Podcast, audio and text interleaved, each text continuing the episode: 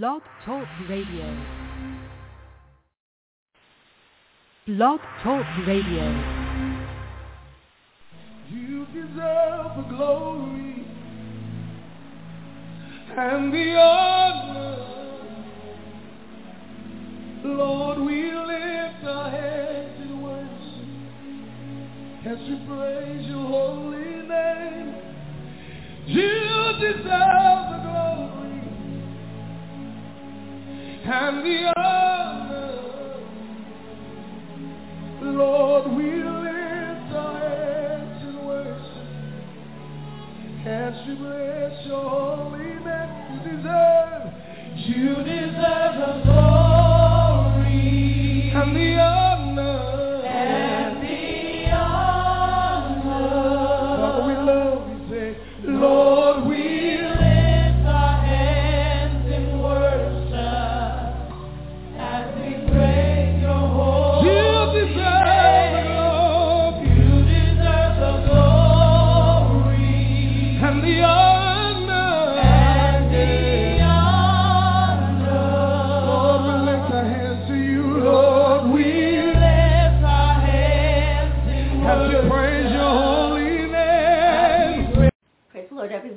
Uh, welcome to the Godzilla 7 End Time Prophecy channel.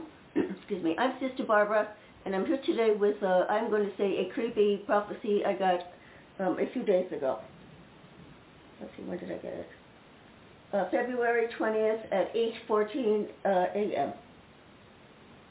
All right, let's see, where are we today? Today is February 23rd, 2024. And let's see. Um, what I want to do is I want to start with the prayer because I usually forget by the time we're heading towards the end. Um, and this is the prayer of Jabez. Now it is in the scriptures. I rearranged it so I could pray it. Um, God the Father in heaven, in the name of your Son, our Lord. Blog Talk Radio. You deserve the glory and the honor. Lord, we lift our hands in worship as we praise your holy name. You deserve the glory and the honor. Lord, we lift our hands in worship as we bless your holy name. You deserve, you deserve the glory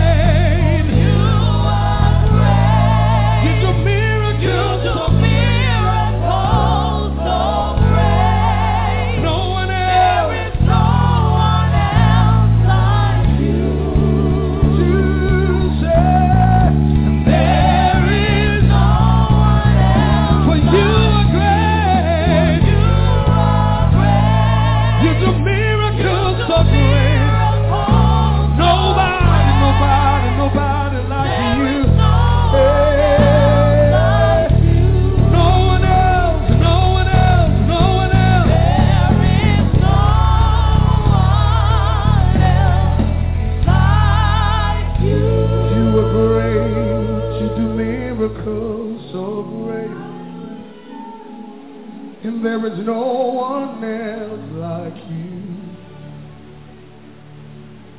There is no one else. 'Cause you are great. You do miracles so great. So great. There is no one else like you. There is no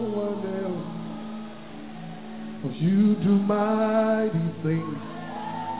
And you do glorious things. You're a faithful God. Awesome is your name. Somebody come on. You do my, you do glorious things. You do glorious You're a faithful God. Awesome is your name. We give you glory, God. You do mighty things. You do. You do glorious things. You're a faithful God. Awesome is your name. Awesome is your name. You do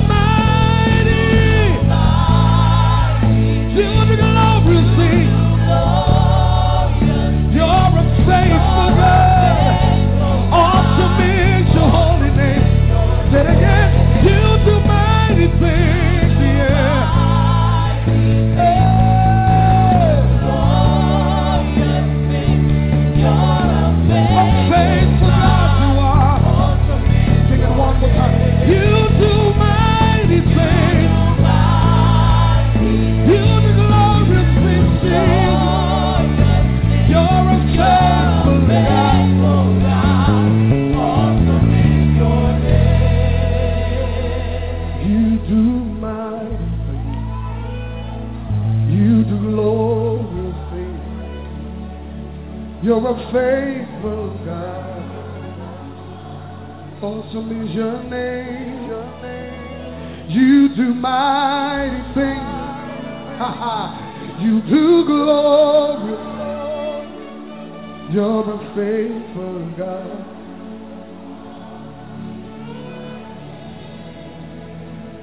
Your name is Yahweh.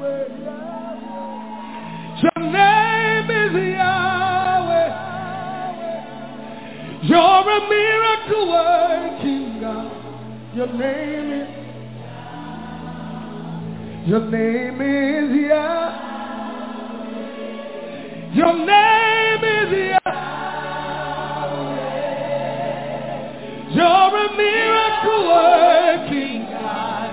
Your name. You want to declare it? Your name, your name, your name is. Hey.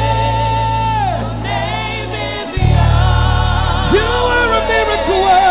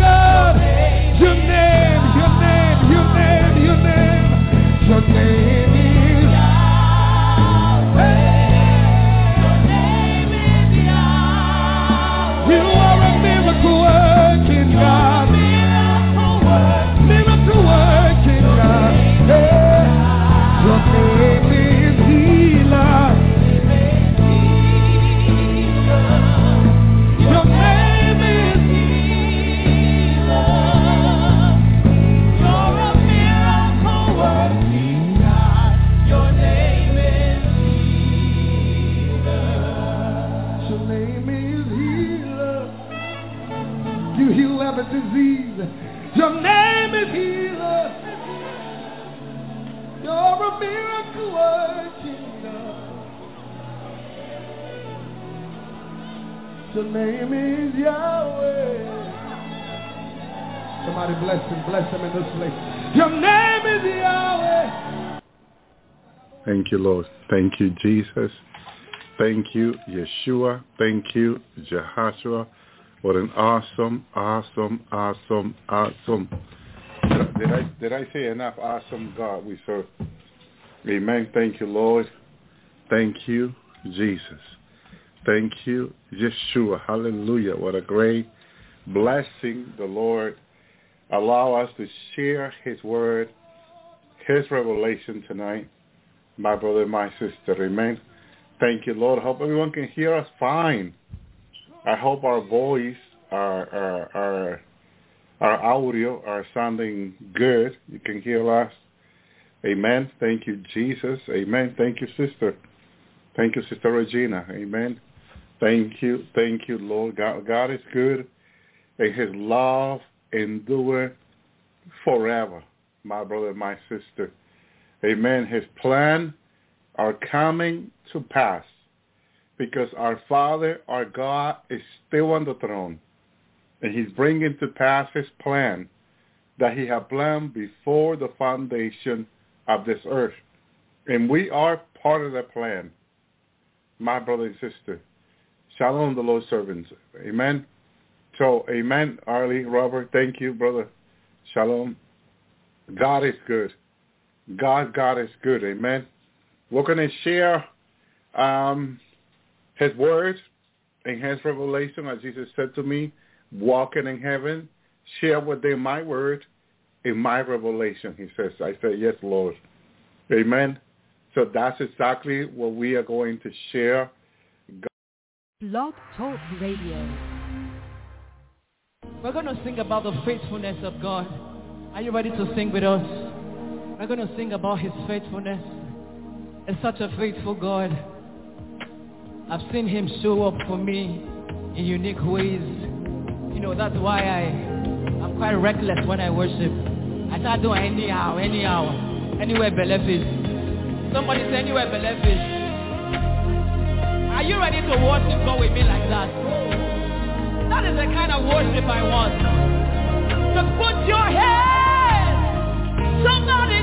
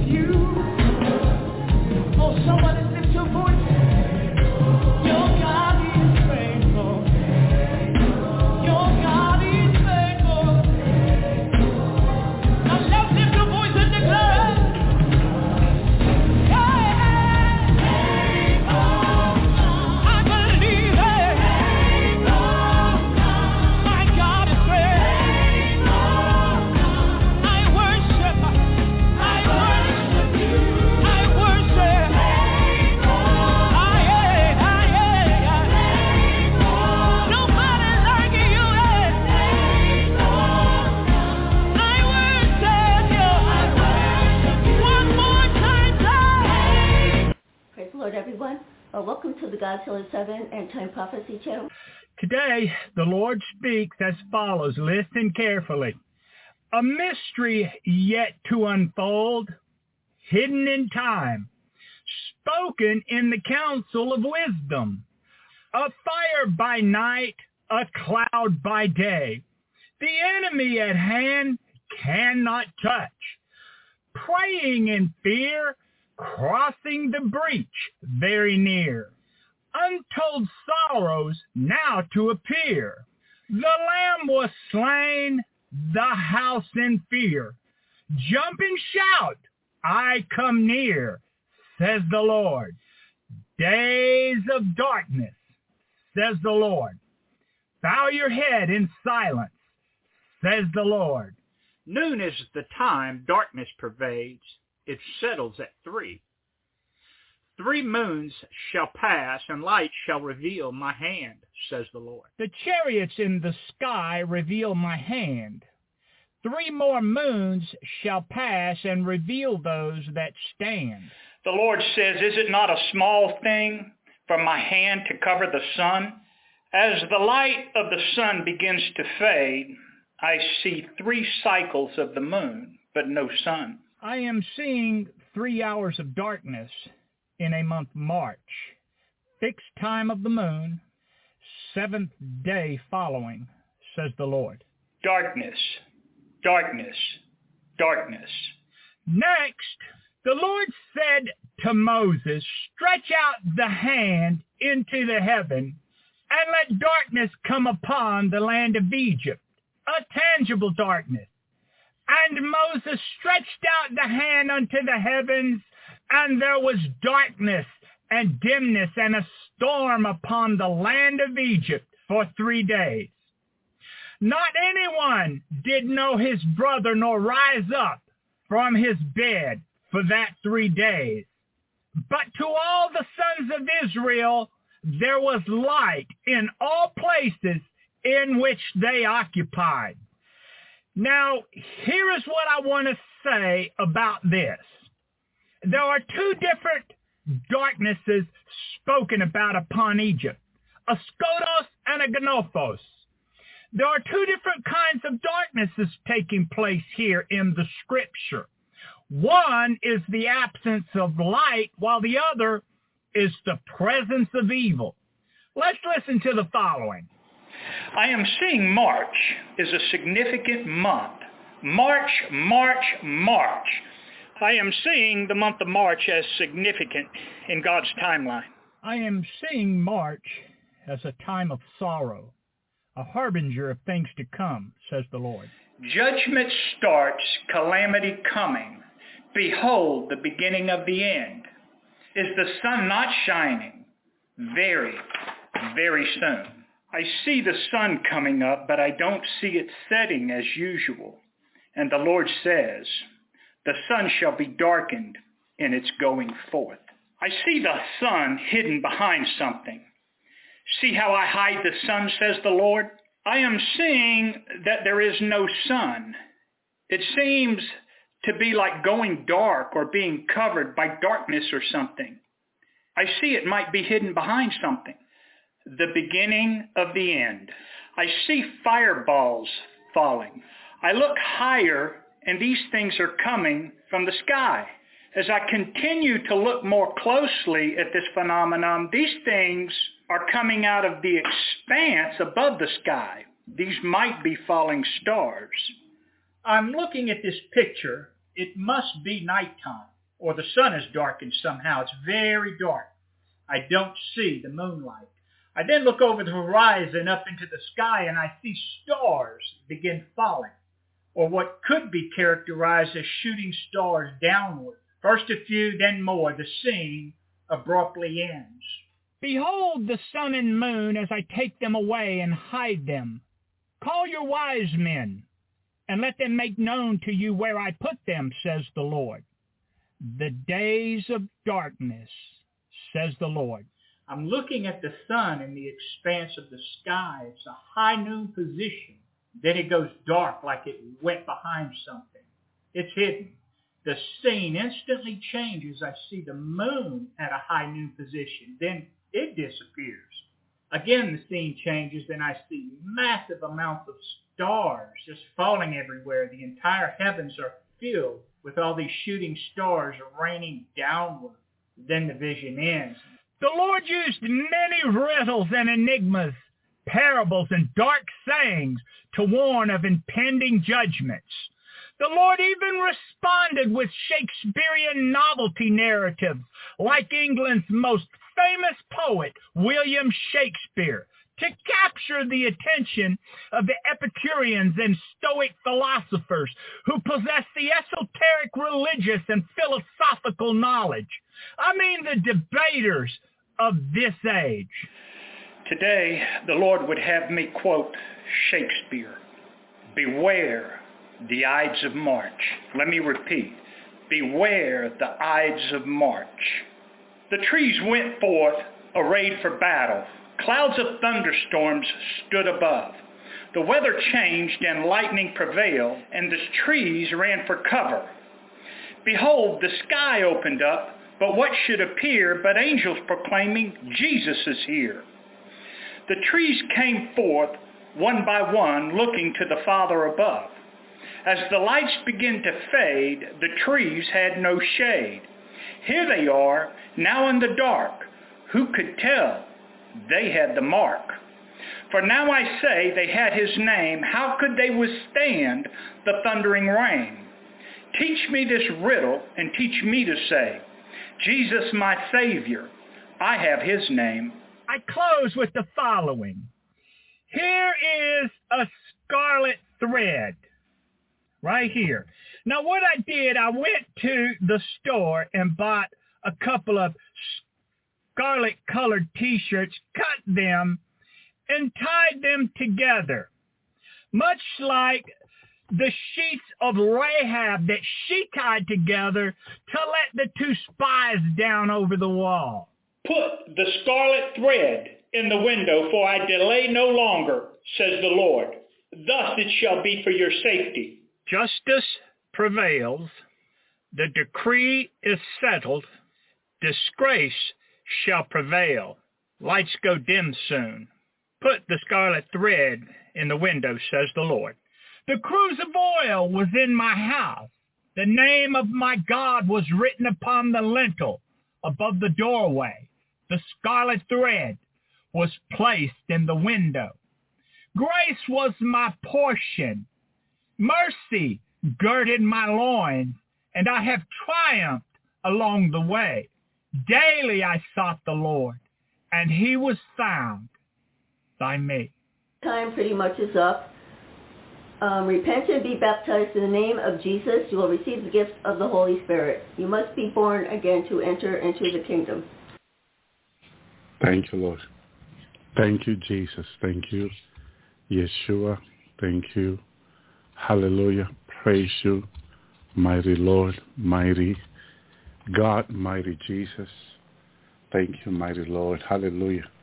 We are grateful for the opportunity to be able to come and share God's word with God's people. Amen.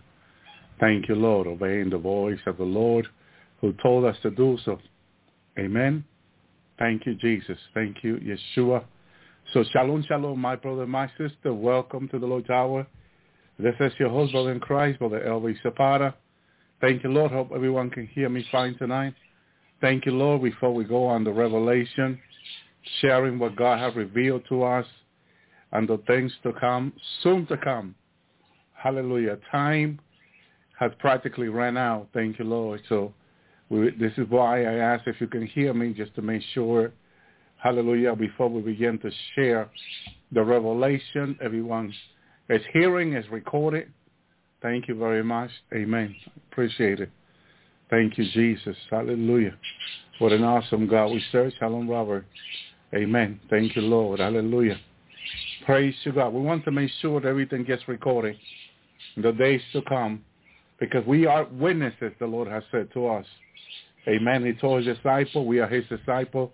Ye are my witnesses. So as a witness of the Lord, as it is in the court, as it is in the court system, they record the audio and video at every proceeding, every case gets recorded as an evidence, and it gets stored as an evidence. So everything that you and I do has to be recorded, and it, it needs to be stored as an evidence. It's on Blog Talk Radio on the archive. You can go ahead and download it. Praise you, Lord. Thank you, Jesus. The Lord show me my message are being recorded in heaven. Also, I remember I was taken to heaven. They they they play my audio. Most all of them that I have recorded for years back will be in, all recorded in heaven. And the Lord confirmed to me yesterday, I believe it was, that my audios are still being recorded in heaven. As all this evidence, all the message that we are preaching are being recorded in heaven. Amen. So because we are witnesses in in these cases that we are presenting this revelation that are coming from God, from the throne of God, and, and we're testifying of what God is, revealing to us and showing us, my brother and sister, hallelujah. So it must be done as God wants us to be done. We're being obedient and coming on and sharing what he's showing us. Thank you, Lord, for that. Amen. We want to make sure it's all, hallelujah, uh, is being uh, recorded on the archive. Amen. Thank you, Jesus. Thank you, Lord. Thank you, God. Hallelujah. What an awesome God we serve. What a good God we serve. Thank you, Jesus. Before we go into the revelation, we're going to go ahead and go into the word of God. Thank you, Jesus. Thank you, Yeshua. Thank you, Jehoshua. Amen. I'll start, hallelujah, in Luke. Or let me start in Genesis. Start in Genesis better. Genesis 18, 23 to 33. I'm going to read it from the Amplified Bible. Abraham approached the Lord and said, will you really sweep away the righteous, those who do right, with the wicked, those who do evil? So suppose there are 50 righteous people within the city. Will you really sweep away and not spare for the sake of the 50 righteous who are in it? Far be from you to do such a thing, to strike the righteous with the wicked, so that the righteous and the wicked are treated alike. Far be it from you. Show not the judge of all the earth do right by executing just and righteous judgment. So the Lord said, if I find within the city of Sodom 50 righteous people, then I will spare the entire place for their sake Abraham answered, Behold, now behold, I, who am I but dust and ashes, and have decided to speak to the Lord. If five of the fifty righteous are lacking, will you destroy the entire city for the lack of the five? And he said, if I find at least 45 righteous people there, I will not destroy it. Abraham spoke unto him yet again. Remember that Abraham here in the in this story, in this uh, parable, no, not parable, story, revelation, that God is given to us in regard to the prayer of Abraham to God, in regard to the destruction of Sodom and Gomorrah. Abraham is interceding for Sodom and Gomorrah, my brother and sister, but not just for the city, also for Lot the righteous. Hallelujah. So his nephew. So it's important that we understand the conversation here that is going about. Because as I was speaking to the Lord last night, hallelujah, about all this mixing blood of angel, human, and all these things that are going on. Hallelujah. I was saying to the Lord, the percentage of human among all this missing blood is so little, Lord. It's about 10%. And the Lord is what came to my spirit. And the Lord responded me with this story, Abraham. How far that Abraham took the people of Sodom and Gomorrah in prayer before the Lord. And that's what gave me the understanding that I did not know that this story is so prophetic. Remember that the Word of God is prophetic, present, past, and future. And that God can speak to us in the future, in the past, and the present. If the Word is prophetic, the meaning, hallelujah, can mean so much to us. God can speak to us in such a way with it. And this is what the Lord used to speak to me to help me understand that the same thing that would happen in Sodom and Gomorrah, like in the days of Noah, is happening today. And they're praying down from 50 to 10%. From 50 to 10, it, it is today the same what the law was indicating to me. You know, we have 8 billion people. And that significance of 8 is so important because 7 means fulfillment, but 8 means eternity from the Hebrew Bible according to the rabbi. 8 means eternity. What does that mean to us in the last days? That we are being put in position to, ch- to choose our eternity with God or without God in the lake of fire. And that somehow God knew in his foremind, in his, in his, in his wisdom, he knew that when humanity will come to 8 billion people, that's when God will decide to bring the end. Because A means eternity. It is choosing an eternity with Christ, with God, or an eternity without God in Christ. My brother and sister. Hallelujah. Seven means fulfillment. That's why you get seven uh, uh, seven years of great tribulation, where God fulfilled his time, the day of the Lord, is fulfilled completely to bring the end after all the wicked are being exposed. The great tribulation is a time of seven years where all wicked are being exposed on the earth. And those that the people today have trust in, and the great tribulation will get exposed as liar, deceiver, my brother and sister, wicked, evil things. The Great Tribulation, they will see who Barack Obama is, the Antichrist, one of them. Okay? Who Emmanuel Macron is, my brother and sister, the second beast, an example. They will be exposed a fallen angel with wings. Obama will be with wings on CNN during the Great Tribulation exposed. And this dear sister shared this revelation after I shared about six years ago. The Lord has given me the revelation even before. I shared, dear sister, a, a prophet of the Lord heard it, heard someone mention Elvis Zapata and wanted her her. She she goes she she does Bible study across America. She's well known, and she heard about my Bible study. And hallelujah, she heard what I said about Barack Obama. And, but she couldn't believe what I was saying. She couldn't determine whether I was being racist, whether I was just picking on one person when they already had so many other presidents. And what made me think that he will be the one. But when I said when I said that it was the Lord Jesus who revealed him to me, that meant something different to her than to a lot of people. A lot of people question whether what I'm saying is true, whether he, he is or he is not. And their question is not really based on faith and in the word. They need to they need to go to the Lord. They need to fast. They need to pray. They need to seek the Lord in regard to this. Because it comes from the Lord, but it takes prayer and fasting and seeking the Lord to get the confirmation, the revelation my brother and sister. So she went and prayed and fasting with the Lord. She committed herself in fasting. She committed herself in prayer. She was not going to listen to me anymore, the Lord's hour, until she'll get from the Lord an answer.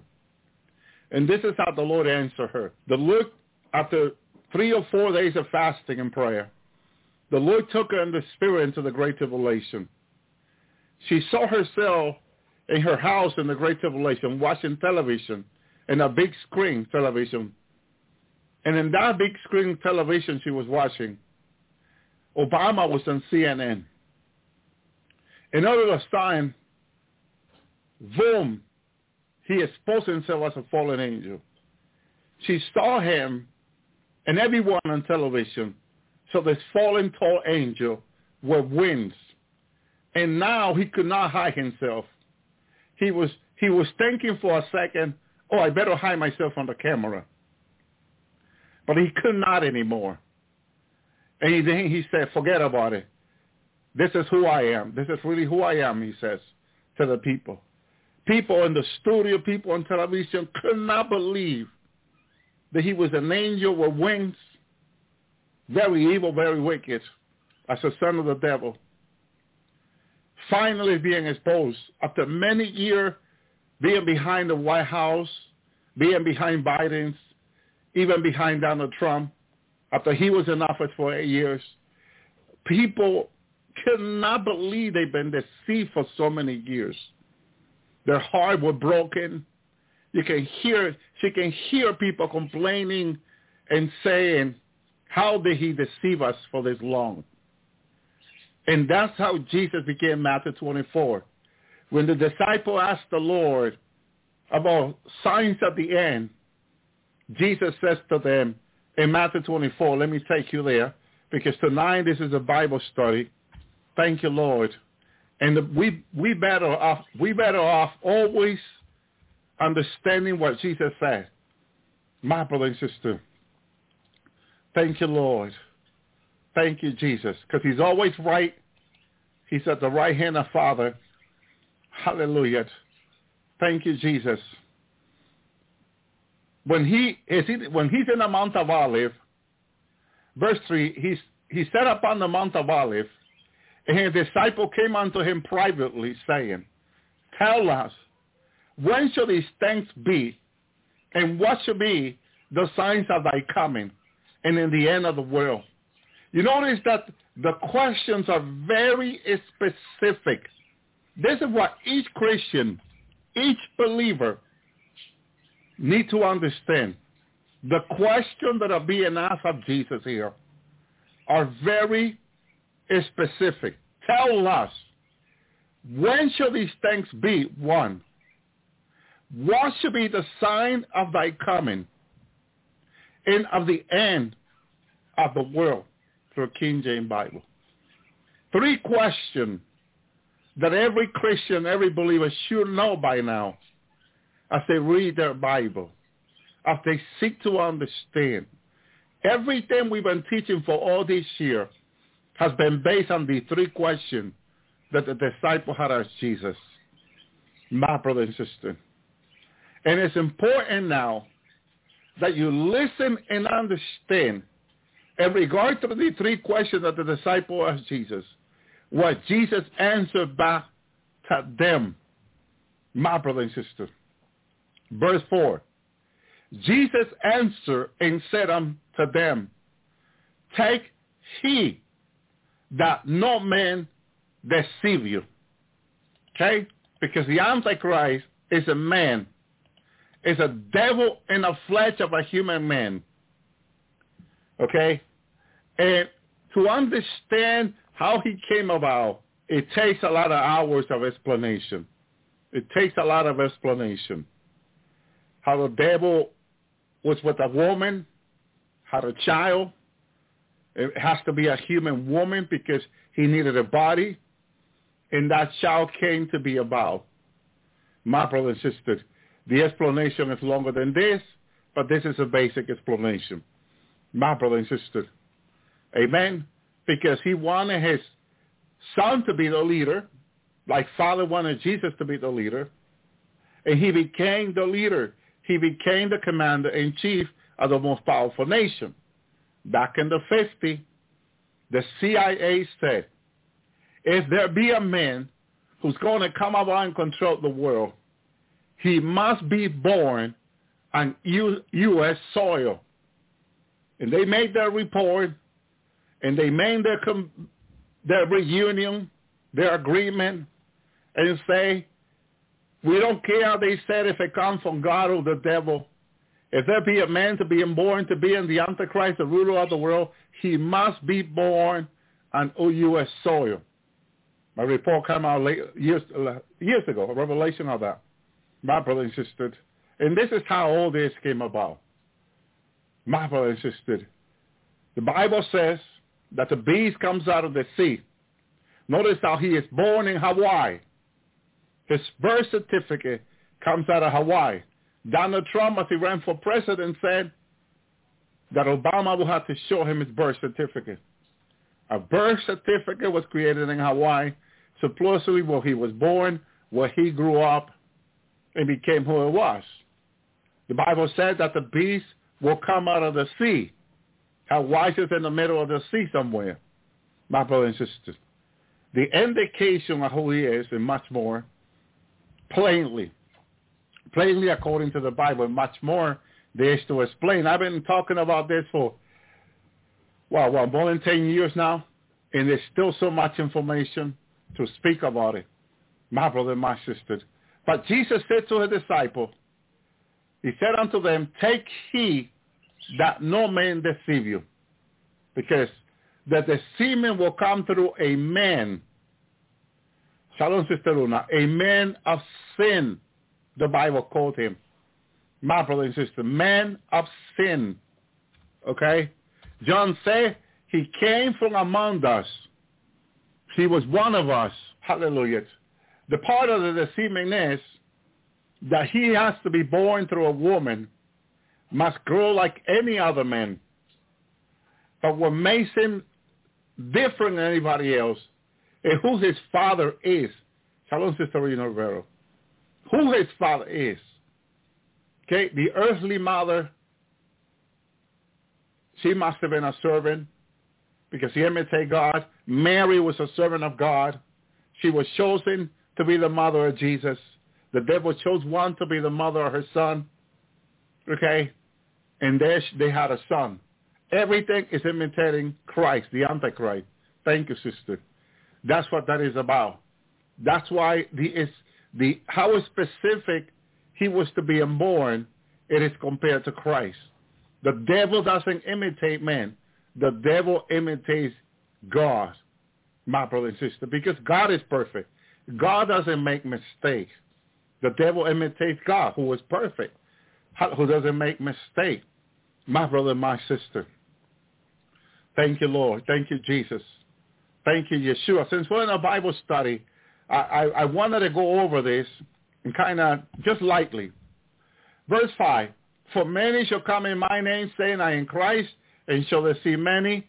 Now we're talking about four antichrists, which they've been going on for many years. For antichrist is a, is a direct deceiving are pretending to be in Christ. Very, very dangerous. What is the other thing that gets a lot of people confused, running from here to there? Verse 6, and you shall hear a word and rumors of word. See that you be not troubled, okay? For the things might come to pass, but the end is not yet. Rumors of Russia attacking America, China attacking America, all these rumors get people heart attack. The devil uses rumors to get people worried and concerned and lose their sleep. Got to be careful with that. Got to be very careful with that, my brother, my sister. Okay, back to Abraham. Verse 29 of uh, Genesis 18. Abraham spoke to him again and said, suppose 44, 40 are found there. And he said, I will not do it for the sake of the 40 who are righteous. Abraham said to him, Oh, may the Lord not be angry. This is his fight. No, this is his uh, two more. Angry, and I will speak. Suppose, suppose there are 30 righteous that are found there. He said, I will not for the 30 there. He says, now behold, I have decided to speak to, to the Lord again. Suppose 20 righteous are found there, and the Lord said, I will not destroy for the sake of the 20. Abraham said, may the Lord not be angry with me, because he's going back again, asking the question, less number, but asking the question. And each of these questions are very significant. My brothers and sisters, I will speak to you this only once, he says to the Lord. Suppose there are ten righteous are found there. And I say, I will not destroy for the sake of the ten. As soon as he had finished speaking with Abraham, the Lord departed, departed. Abraham returned to his own place. Thank you, Lord. They, they, they went down to the ten. The Lord took me to the ten last night and explained to me what humanity is at 10%. My brother insisted because I was meditating. It came to me last night that 10% it's like the church is down to 10%, but there is to 10. There's, there is 8 billion people, 8 representing eternity, 7 represent fulfillment. God fulfilled all his work at 7. But when you go to 8, it's eternity. God is having humanity choose their eternity with the Lord or choose their eternity in the lake of fire. This is what decisions are made now. Shalom, sister. The decisions are made now by every believer, by every human being. Whether you want to be with God for eternity or you want to be in the lake of fire burning for eternity. There's, there's no other way. Last year we came to that 8 billion people on the earth. But there's so much judgment, there's so much coming. Yesterday morning, I was here in North Carolina, in the days to come. The Yellowstone volcano, what I believe it was, had, had exploded. But it had exploded with so much lava, my brother and sister, so much ashes, that even here in North Carolina, 2,500 mile away, we were com- the, our skies, our heavens were completely full of ashes. And it was coming down, my brother and sister, but as a, as a rain because over the ashes, the rain mixed with the ashes was coming down over the land. And you could not even come out of your house.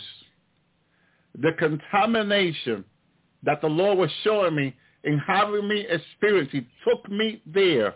He took me there. There are cases where the Lord will show me a vision, show me a dream, but there are cases where he has taken me there in person. He has taken me several times into the Great Tribulation in person, including heaven. In the millennium, in person, he has taken me there. My brother, my sister. How can I explain this? If if I'm there and you come to my bed, you will not find my body That's what I'm trying to explain to you. He had literally taken me to the different places where if you come to my house, come to my bed, you will not find me. At all, you will not find my body. I'm there completely. I'm dealing in another time, in another place, with this different situation now.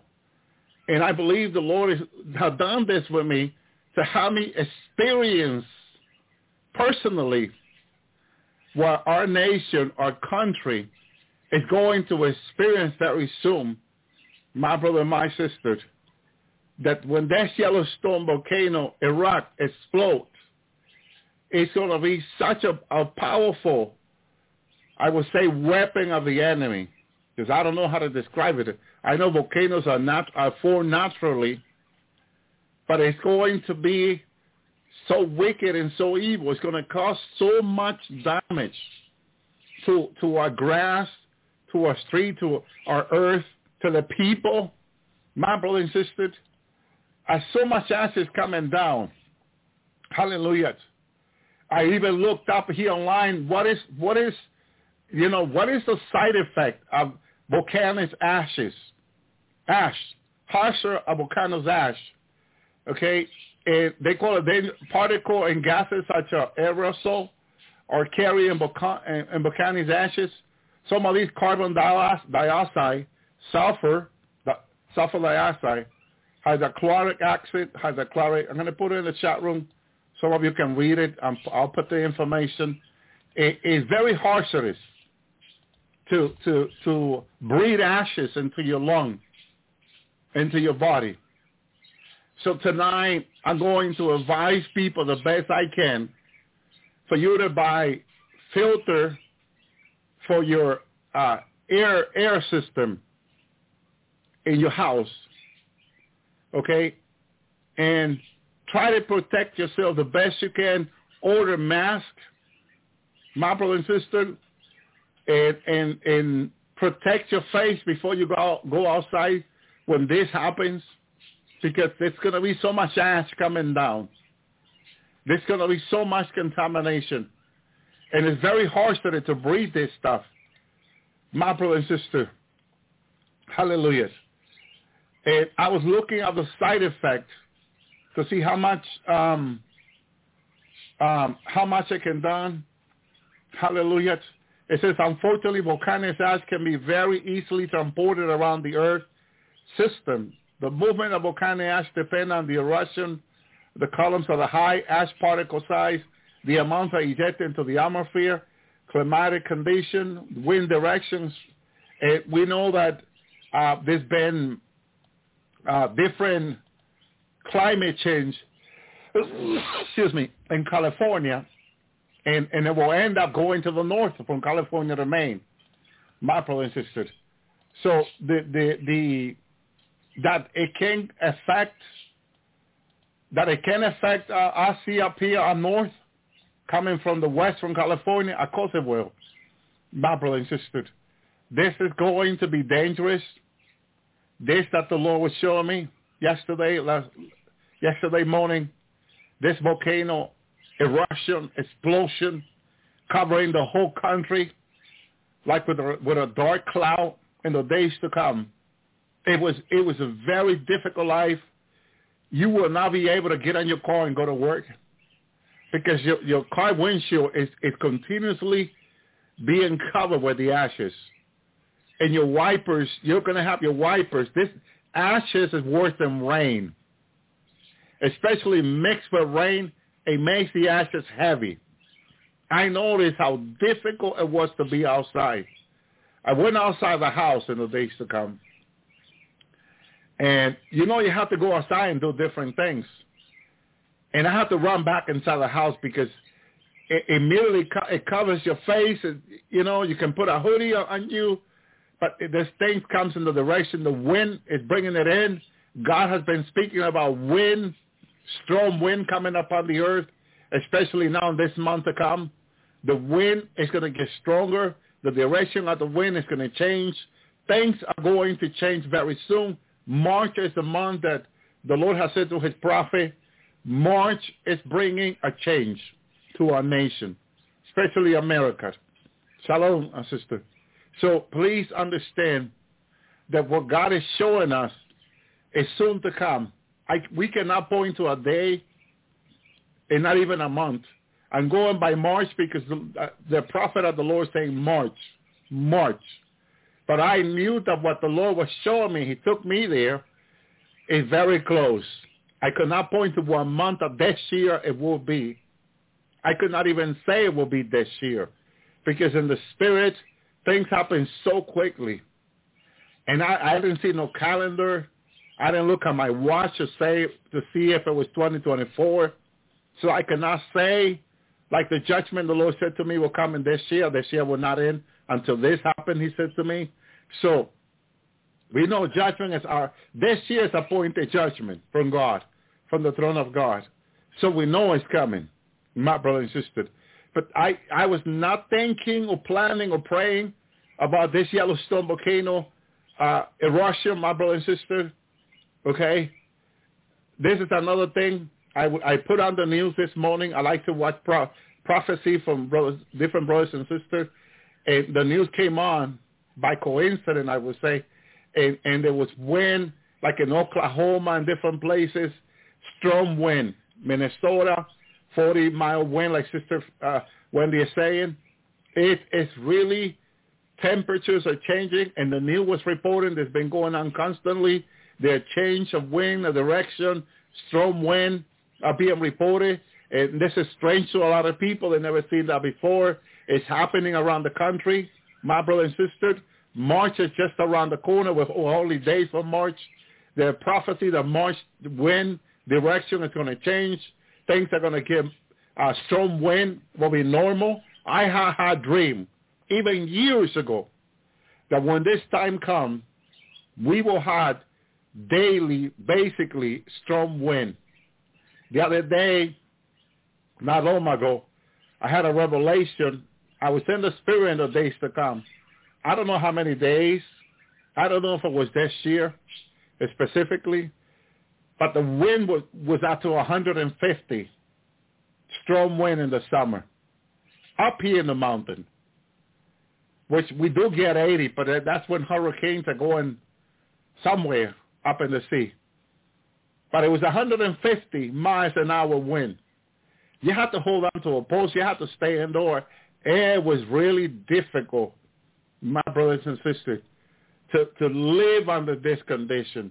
I could see that people didn't want to come out of the house. And I could see some people, I saw women try to come out with an umbrella outside her house. Boom, the umbrella was immediately like right taken out of her hand. The wind just boom, took it. And she's screaming, hold on to a signpost right away. Nothing she could do, my brother insisted. Okay, things are going to start getting out of control. And it's because we are in the last of the last days. I don't know how much we're going to accomplish. We know that, yes, God is in control. God is in the throne. But God said in his word that these things will come, my brother and sister. He said to us before, hallelujah, that they will come, my brother and sister.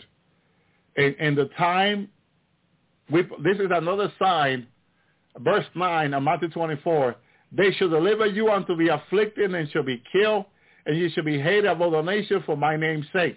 Persecution. This is persecution. This is another sign that the Lord's been speaking even to Sister Celeste, that persecution is coming on America. America, since it's been founded as a nation, had no persecution to the Christian, although many have been thrown in jail and have not seen the day out. But persecution publicly, where you can see it everywhere, that's another sign that the Lord said it will be. My brothers and sisters, to the point that they will kill you. Not everyone that is a believer will be killed. Some, some will be thrown in FEMA camps in jail. We've seen that. But there are some that are going to be killed. My brothers and sisters. Amen. So all these signs, hallelujah, are coming. They're coming. They're coming. Now, verse 7, nation, nation shall rise against nation kingdom against kingdom. There shall be famine, pestilence, earthquakes in right places. Notice that verse 7 indicates a earthquakes. Okay? What is a tsunami? A tsunami is a seed earthquake. That's what it is. So when the Lord says earthquakes in diverse places, that means earthquakes in the sea and earthquakes in the land in the country. So when you get an earthquake in the sea, the development is a tsunami. That's what it is. So we're getting tsunami coming, like the one the Lord showed me this year coming into the land. Okay? The eastern part of the United States. Okay? That's that tsunami was made by an earthquake. And I didn't know that the earthquake in California, like the Lord had prophesied years ago. We're talking about prophecy back in the 50. I'm sorry I was not around in the 50. I was born in 72. So it was like almost 20 years before I was born that these prophecies were made. But I learned, I love to learn from the from the from the early 1900, 1800, 1700. I, I've been given the blessing of the Lord to be taken back to uh, 1735, I believe it was 37, around there. He took me there. I was there again, my brother and my sister. And I tell you, what a blessing it is when the Lord just pulls and takes you. Hallelujah. And you disappear out of your bed and you find yourself, hallelujah, two, three hundred years back or in the future, in the millennium. What a blessing that is. I thank the Lord for giving me that blessing. He took me back to even Abraham Lincoln back in the 1700s. I shook the hand of Abraham Lincoln. I believe 1800 he was born. Early 1800 or late 1700. I, I can't. I will have to look it up. But I shook his hand. He looked at me and we shook the hand. My brothers and sisters, it was such a blessing. But the revival prophesied in 1735 when the Lord took me in person. I saw the Christian. I met the Christian there where God was prophesying through them that a nation will be born, talking about America, that it will be the most powerful nation, and that God will use it to promote his gospel. It will promote his gospel, my brother and sister. And hearing that prophecy, I rejoice with those that were rejoicing because you had other people from other nations coming into this land, people that did not have nations. You know that the Europeans were controlling these people. They were being persecuted. They were practically enslaved to them. And, and when God promised them a nation, they rejoiced. They were looking forward to having a nation, but it was God was promising of a nation that will have that will be free, that will bring freedom, that will not be under the power of any nation as they was. My brother and sister, and me, they are watching here in the prophet, seeing the first American the people that came to this land looking to have a country, a nation, people that were praying, fasting, seeking God, to wanting to have a nation, which later on came to be the United States of America. To them, this, this was the greater victory. There were many of them that passed away, I'm sure, they never saw the prophecy come to pass. But those that remained and saw it, because it, it, it, it's just incredible, my brothers and sisters. But you can watch it from heaven. Whatever God promised, you'll see it. And you'll rejoice because God is faithful. He fulfilled his promise. My brother and sisters. But now that they see the turn that America had turned against the Lord, where the Lord took me in the spirit and showed me America slapping him in the face. How could America have turned this way? My brother and sisters. But that's, that's really the reality uh, when people forsaking God, my brother and sisters. Amen.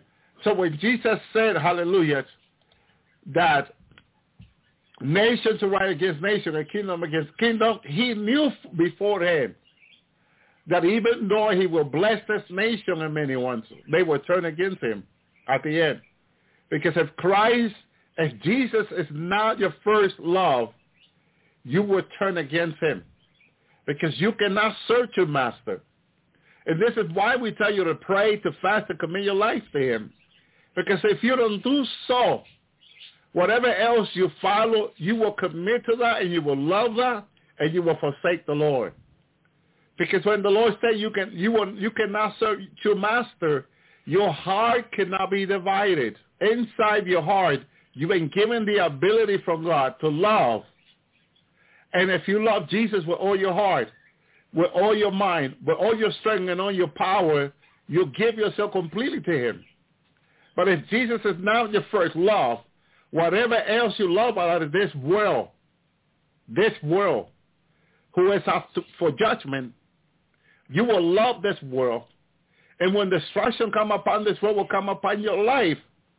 So you need to forsake in this world and say, forget about this world. I just want to love Jesus. I just want to serve him. I just want to do his will.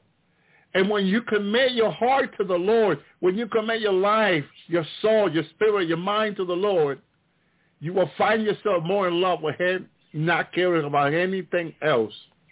But if you care about anything else besides the Lord more than the Lord, you find yourself loving that and the Lord being a bother to you. Why is it that to many Americans today, Christianity is a bother? And they're beginning to hate Christianity, hate the Bible. Why is it? That they, be, they were Christian years ago. They will sing to the Lord a new song. Now they hate the Lord. They hate the gospel. They hate the Christian. They hate the church. Oh, don't talk to me about the church, they say. How is it? Because that is the foundation of the love. They're in love with this world. They're in love with money. They're in love with fame. They're in love with riches. That's what their heart has been led to. Because the Lord has not been the first love in their heart. And when the Lord speaks to the church in, in the book of Revelation is, see from where you have fallen, because you have forsaken your first love. And that's what many has done.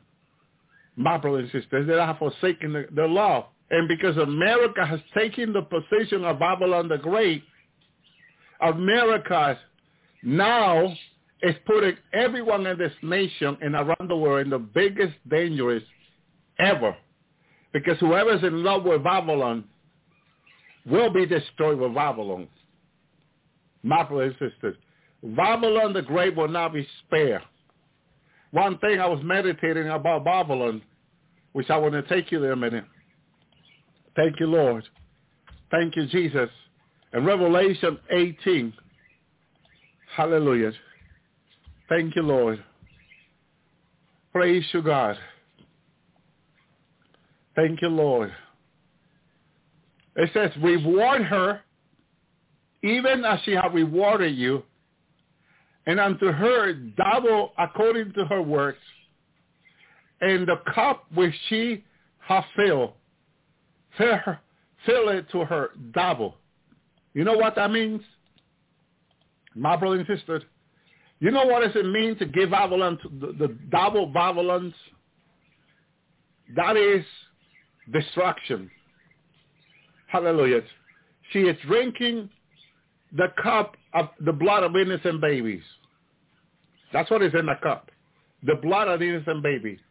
She had killed in order to be Babylon. Because remember who she's serving. Remember what her foundation is, God say. See, God tells us what is the foundation of Babylon. My brother and sister. Hallelujah. Thank you, Jesus. Hallelujah. And in order to understand more why is she the way she is, you go back to verse 2. This is what Ai had brought to Babylon. Ai, or General Ai.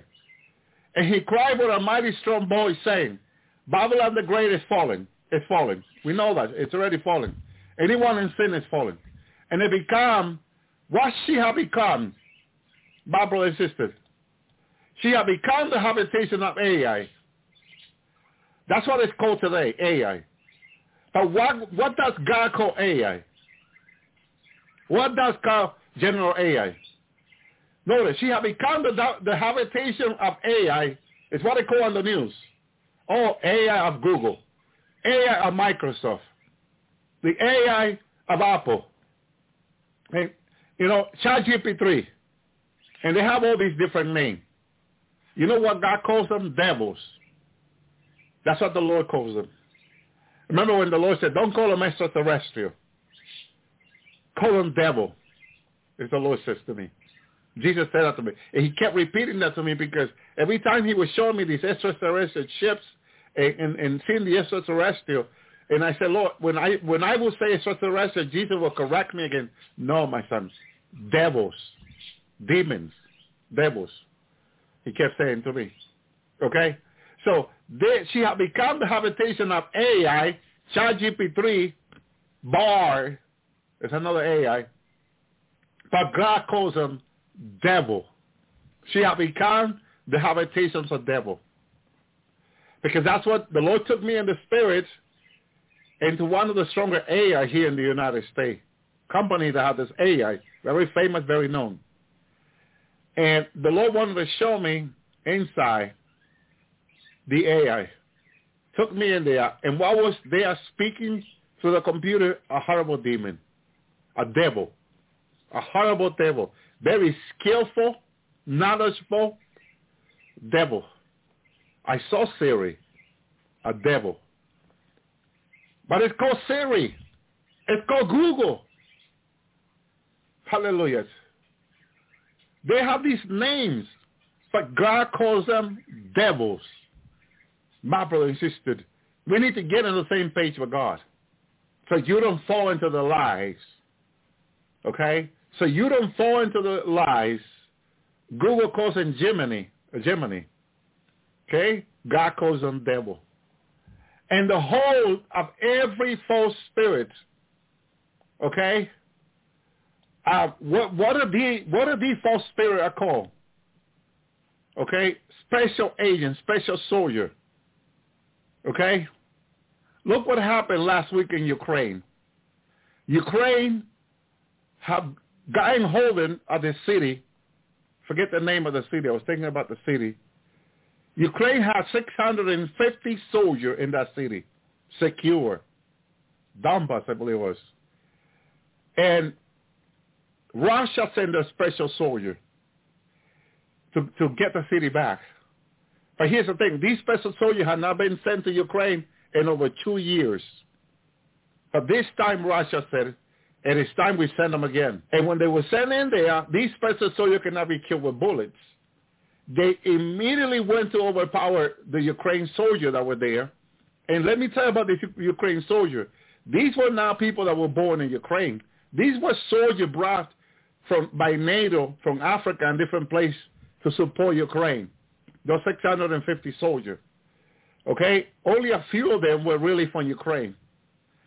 And when, when they started confronting these super soldiers Russia sent in there, and they were shooting at them, shooting at them, and their rifle, these are American rifle.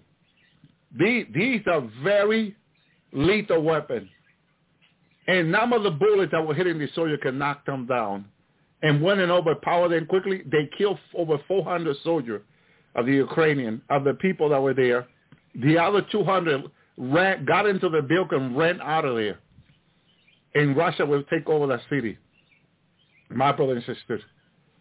Now, remember the prophecy the Lord has said about Ukraine in 2017 to this dear sister.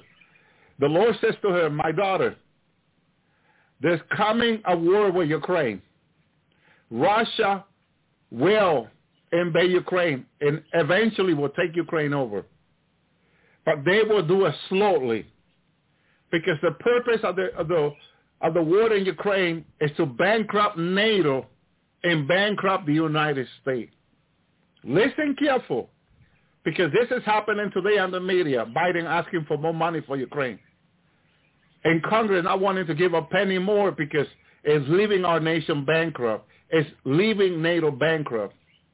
Okay, that is the prophecy from 2017. The Lord coming to the sister and says, my daughter, tell my people what is to come. The war in Ukraine is coming, the Lord says to her. And the purpose of this war in Ukraine will be to bankrupt NATO and bankrupt your nation, your powerful nation, the United States, the Lord says to her. So whatever going on in NATO and Ukraine, it is only it is only to bankrupt this nation. How come Russia has not taken over in Kiev, where President Zelensky and his and his other mentor how come they haven't taken over yet? President Putin is living him alive with a few men and having United States and NATO bring in there everything, money, weapons. Right after the super soldier took out those men, they brought from NATO special like laser weapon to see if they can kill them. My brother and sister, it is all planned. It is all planned. That's why Jesus said to his disciple in Matthew 24, they want to know about the sign of the end. They wanted to know about the sign of the end. And Jesus took a pause. It's like taking a pause. Hold on. I know what you're asking me. The Lord is the greater teacher. He understands all. He knows all. But at this very moment, we see Jesus taking like a pause. Hold on a second. There's something they don't understand that I need to explain to them. And this is what he says in verse 4. Jesus answered and said unto them, Take heed that no man deceive you. Because in the last day, the devil and all his fallen angels and Nephilims, their plan is to use men to deceive humanity. And they're getting away with a lot. Especially people that don't know this verse of Jesus, don't understand why did Jesus pause to tell them not to be deceived. Then he followed to explain to them, hallelujah, praise the Lord, hallelujah, the signs of the end that they were asking him. That They, should, they will come first and, and many will say, I'm in Christ. Well, many shall come in my name, say, I'm in Christ, and shall deceive many. But then he said, you shall hear what is on the news today. All you hear on the news today what's happening in the Middle East, with Iran, Iran supporting this proxy that are attacking this vessel, and word and rumors of wars that you hear. Now they're getting ready for the great war with Iran. That you can be sure that's going to start any day in the United States.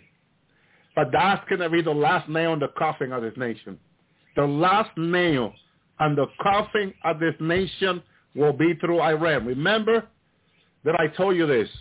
When I began to teach about Iran over four years ago, they told people in the United States told me, I don't know why do you keep teaching about Iran. Why? And the Lord kept leading me that way to teach about Iran, my brother and sister. Okay? Because they will be the, the country that will put the last nail on the coffin of America, my brother and sister. It will be the nation that China and Russia, India and many countries will use and support hundred percent. Do you notice what happened last year with Iran? Iran was not yet a member, a full member of China, Russia, and them, of their market, my brothers and sisters. He was not a full member. And they went and quickly made their meetings, pushed their meeting quickly to make sure Iran became a full member, my brother and sister, of their market, in order that Iran will have all of their support, China and Russia and them, all of their support in Brazil, that if America would attack Iran and Israel, Iran will have plenty of weapons, soldiers, and people to defend themselves.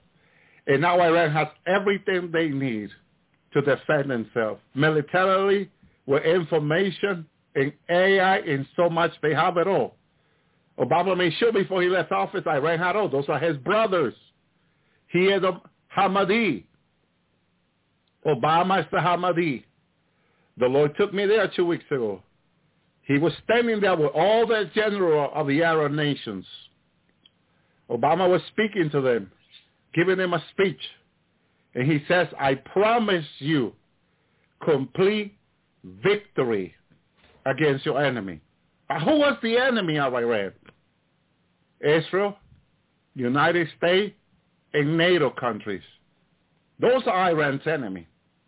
My brother and sister, the Mahdi promised Iran leaders and all the leaders of the Arab nations a complete victory according to his promise and word to them and a speech to them. Complete victory. He says that he was there. He says, I am here. I am here to promise you a complete victory. I will deliver you a complete victory, the Mahdi was saying, who we call the Antichrist in our Bible, the men of sin, the men of perdition. Hallelujah he will promise them a complete victory. And the Lord had me hear the speech, hear him speaking, and identify his voice. He was in our country for eight years as a president. was behind Donald Trump and is behind behind Biden's, controlling everything that moves in our country. He is controlling the legal system against Trump. My brother and sister. He all the Supreme Court, uh, my brother and sister, all the Supreme Court are controlled by him. All in office, judges are controlled by him. My brother and sister, they all do what he say. If he says jump, they jump. Because he promised them so much money and delivered them so much money that they know that whatever they ask of him, he gives it to them. My brother and sister, he delivers them the billions and trillions. Hallelujah. Someone said, um, did anyone know who is BlackRock? BlackRock is a trillionaire company in the United States. And what do they make? BlackRock is like his right-hand company. One of his company that he used to manipulate billions and trillions through it. And the question is, what do they make? What does BlackRock make? Do they make any product? Do they produce anything that to feed the people and all that? They don't make nothing. Yet they control this country and the world money. My brother and sister. Black Rock. That's his rock.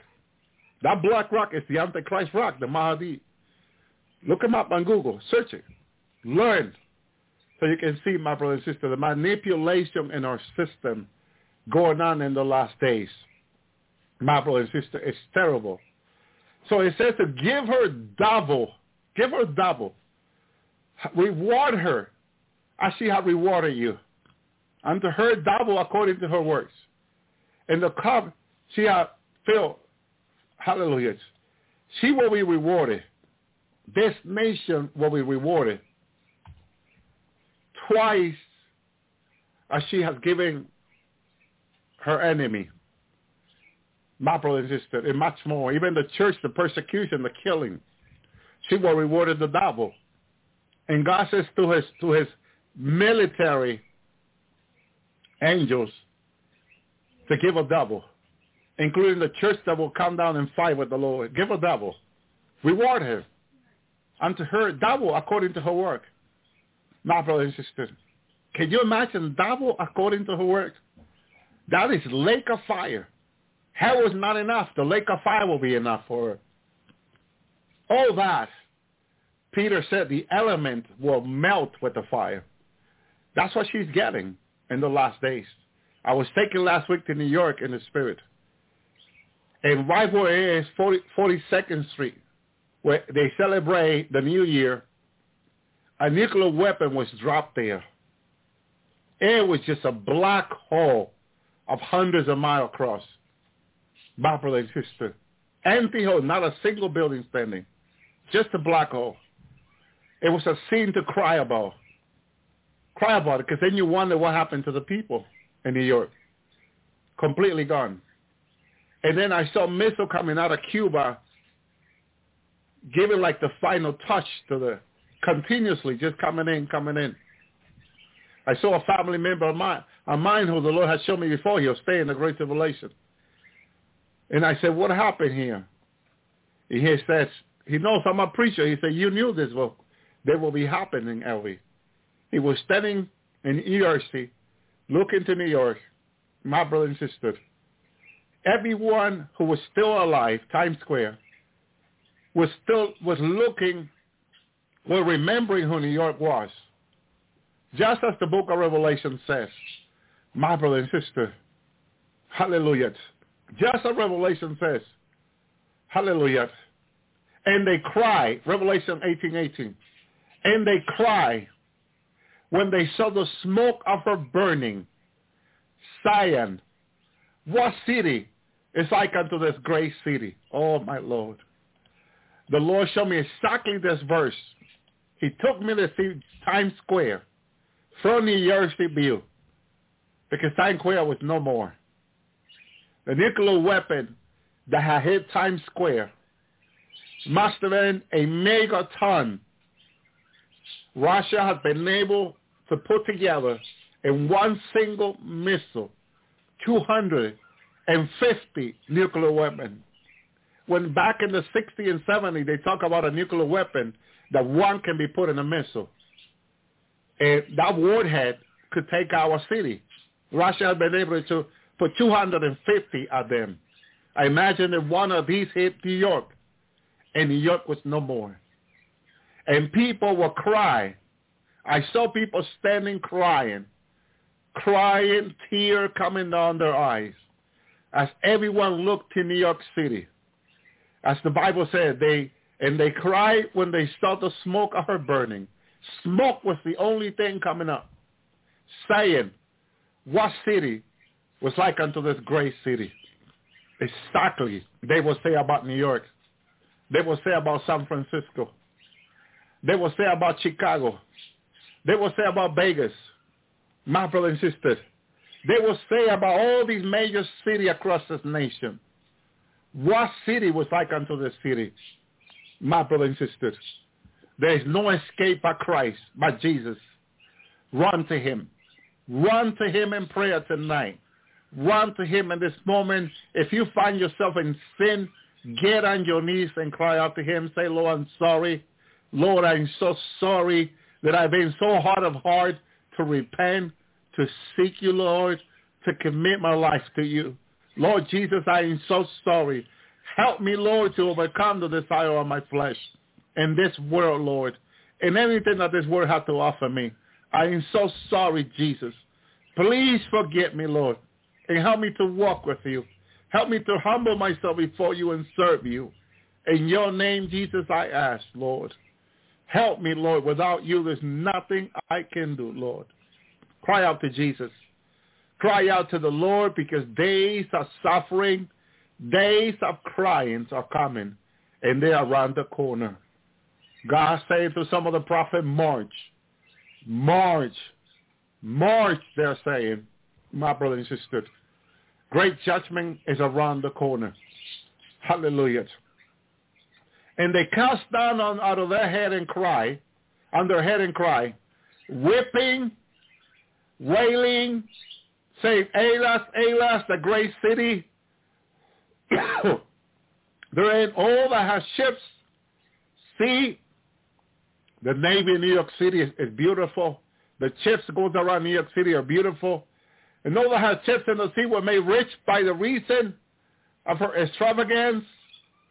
For in one hour she was made desolated. My brother and sister, whatever weapon is launched over New York, in a single hour, she is desolated. My brother and sister, completely abolished, completely destroyed in a single hour. Not the will of God for anyone to perish. There are a lot of people wasting time instead of being repenting. My brother and sister, it's close. It's close. I believe by next year, if we're still here, we'll look back to this year and say, wow, wow, Lord. Some that did not listen, that are not listening, will say, I should have listened, Lord. I should have prepared, Lord. Hallelujah.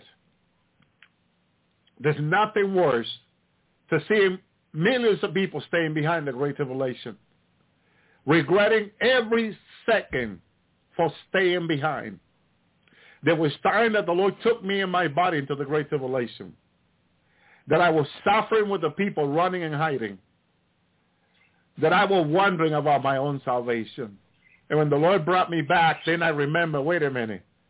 He took me there to experience what was happening so I can come here and tell my brothers and sisters. And the Lord had to comfort me. I had to cry back to the Lord, Lord, help me. Lord, comfort me. Lord, this is hurt. This is difficult, Lord. Help me, Lord. I have to. Because I experience the pain of others, people. That's why I don't really like to go to hell, to see anything. Because the pain and suffering of what people are going through especially people that heard me on the Lord's Hour, not to take them by singing when and took and they are there now. And they regret their mistake. And when I speak to them, they know now not to justify themselves anymore. Some of them used to. My brother, just justify themselves. What's wrong? If the government made it, it should be good, they said. And once they took him, they got removed from the body. Now they realize I should have not taken it. Oh, wow. You know, like Job, he cursed the day in which he was born. And that, let it be darkened, he says. Curse the day. And I understand Job. I really understand Brother Job, my brother and sisters, because that's what I see of people. Hallelujah. Hallelujah. That's what I see of people suffering. Hallelujah. Thank you, Lord. He says, hallelujah. Let the curse that occurs on the day who already raised up the morning. Let the, the start of the twilight, there will be dark. Let it look like, it look for light, let it be none. Let us see the dawning of the day. Because it shut not the door of my mother's womb, nor hid the, the sorrow from mine eyes. Hallelujah. He even said, why die I not from the womb? When you are in suffering, like Brother Joe find himself here, he was in tremendous suffering. I asked the Lord, Lord, one day, what part in the Bible describe what I see people suffering in the Great Tribulation? What what part in the Bible, Lord, can I use to preach, to teach the people of the suffering of the Great Tribulation? The Lord says, Job, what Job went through, it is similar or it is the same like they were going to go through. Why die I not? Why die I not from the wound? Why didn't I give up the ghost when I came out of the belly, he says. Why did the need precede me? Why did the breast that I should suck? For now should I have lain still and be quiet, and should have not slept. That would have been a rest. I, I would have been a rest, he says. With king and counselor of the earth, who built desolated place for themselves. And that's practically what it is anything being built that is not in Christ is desolated. It's good for nothing. If a palace is built for someone of a hundred, four hundred, five hundred million dollar palace, and the person is not in Christ, all he's doing is wasting time and money. It is for nothing because it will be destroyed, especially in America. Where princes had had got gold, who filled their house with silver, or as a hidden ultimately bird, I would not have been as an infant who never saw the light. Look how he considered himself. He uses the word abortion here. He would prefer to be an aborted baby. Abortion. My brothers and sisters. They have the wicked cease for traveling, and then the weary be arrest. They are the prisoner rest together. They, they hear not the voice of the oppressor. The small and great are there, and servant is free from the master. Why is life given to him that is in mystery, and life unto the bitter soul? Seven year great tribulation of people that's going to be in complete misery is what is coming. And that's what Job is expressing here. Why is life given to them that are in mystery? and life to them that are bitter in soul. The same that have gone down through the Baisin, and the same those staying in the great tribulations. But where is the mercy of God in all this? That they cannot be killed.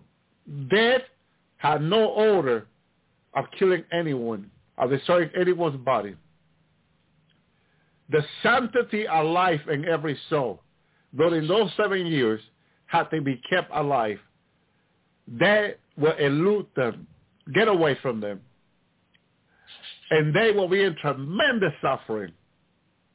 But the, the, the mercy of God is what they will not will elude them. And they get to cry out to God. The Apostle Peter said this about what is coming. My brother and sister, let me, let me go to Peter, Act 2, and show you, hallelujah, how significant is that when that time comes, And Peter is very specific. Hallelujah. Thank you, Lord. Praise you, God. Thank you, Jesus. He says, I will show wonders in heaven and signs on the earth beneath, blood and fire and vapors of smoke. Blood and vapors of smoke are nuclear weapon going off. That's what vapors of smoke are. Nuclear weapon going down on the earth. Okay? Many of them. The sun should turn into darkness, the moon into blood, before that great, great and notable day of the Lord. That's the end of the seven year, Jesus returning. Before that day, there is blood and darkness on this earth every day of the of the of the year, of the month, of the week, of the day. My brother and sister. It's like you wake up in darkness and you're looking for the light, like people have now. The sun rises, the sun sets. You're looking for the light. Nama that is. The sun is in darkness. The moon is in blood. And it's, I believe the blood sign of the moon is a sign of the change because the moon does change the earth, my brother and sister. The change of the people turning into beasts, signified by the blood of the moon during those seven years. Because I seen that when, when, when the Great Tribulation begins, the change comes and people begin to change into werewolves and beasts right away, my brother and sister. Not, a, not an hour less or more. That's why what happens from here to there, because we're in the last the last, is very significant and important. We need to follow the signs of the, of the moon. I was telling my son Joshua, I bring him every day at 6 o'clock, 6, 6.29, 6.30 to, to, to the bus. I, I get him up at 6 o'clock, have him wash his mouth, take a shower, get dressed and all that. I bring him to the bus. We walk together. I was telling him the moon this weekend came out full moon on Friday. Monday morning, the moon was still full, full moon. I was telling my son, I'm going to be 52 and 51. I never seen the moon three days straight, full. It usually goes, it changes from full and, it's, and, it, and it'll get reduced right away. Not three days straight. I telling him, this is prophetic, my son. What you see in the sky, look at it. We, we looked at it Friday morning. We looked at it Monday morning, full for three days. And I said to my son, this full moon you see is prophetic. This moon is significant because I never seen it this way in all my life. I always, since I was little, like to look to the moon. And this moon you see, my son, is prophetic, very prophetic. The change that are happening now is indicated by that moon. That is there three days, moon.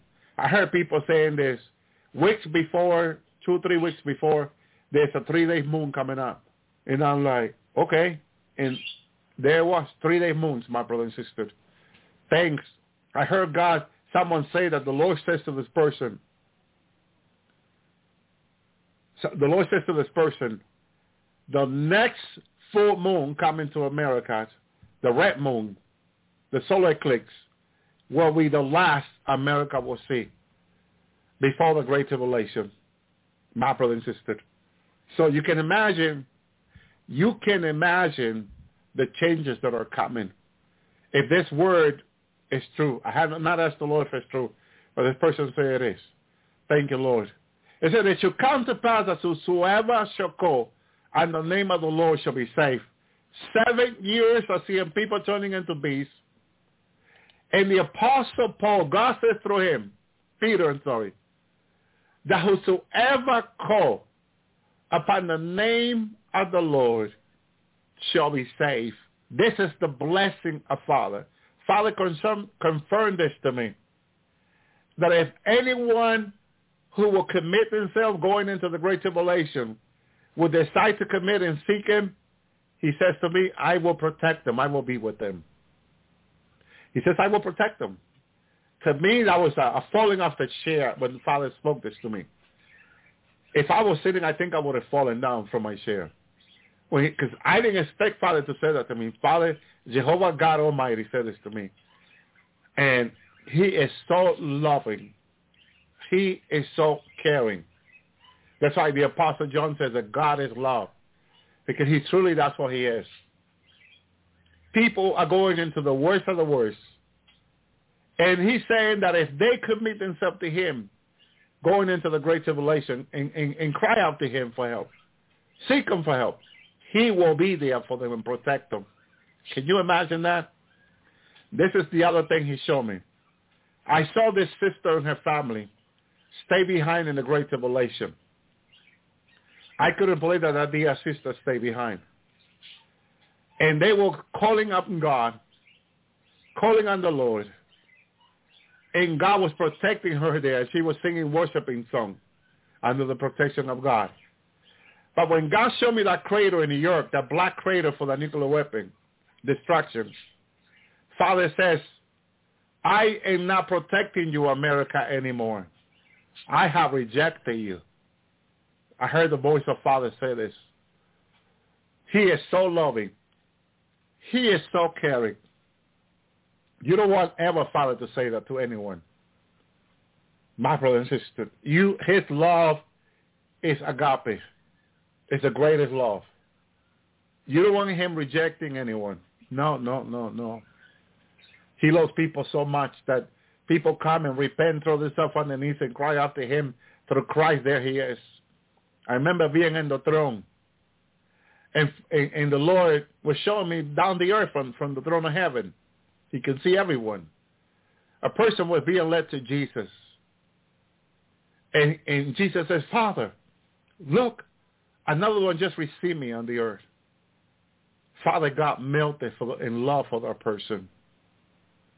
Immediately, it was like the only thing that mattered at that moment was that soul being saved, that person coming to him. It's like nothing else was more important to him, that that soul just received Jesus on the earth. It melts his heart for every soul that receives his son. Jesus, he has said it. it, is the only Savior.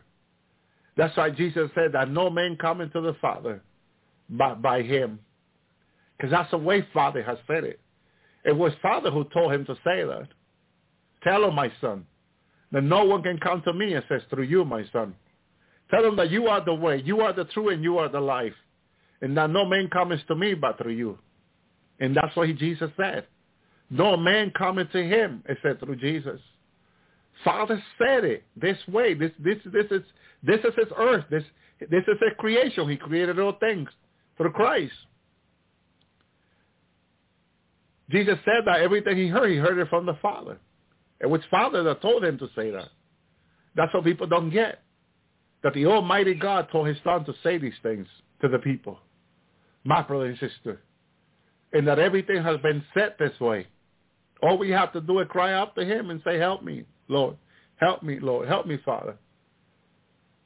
Not long ago, I share, I was taken to the throne. Not worthy but by his grace, his blood is sufficient. And I saw myself walking to Father, right hand.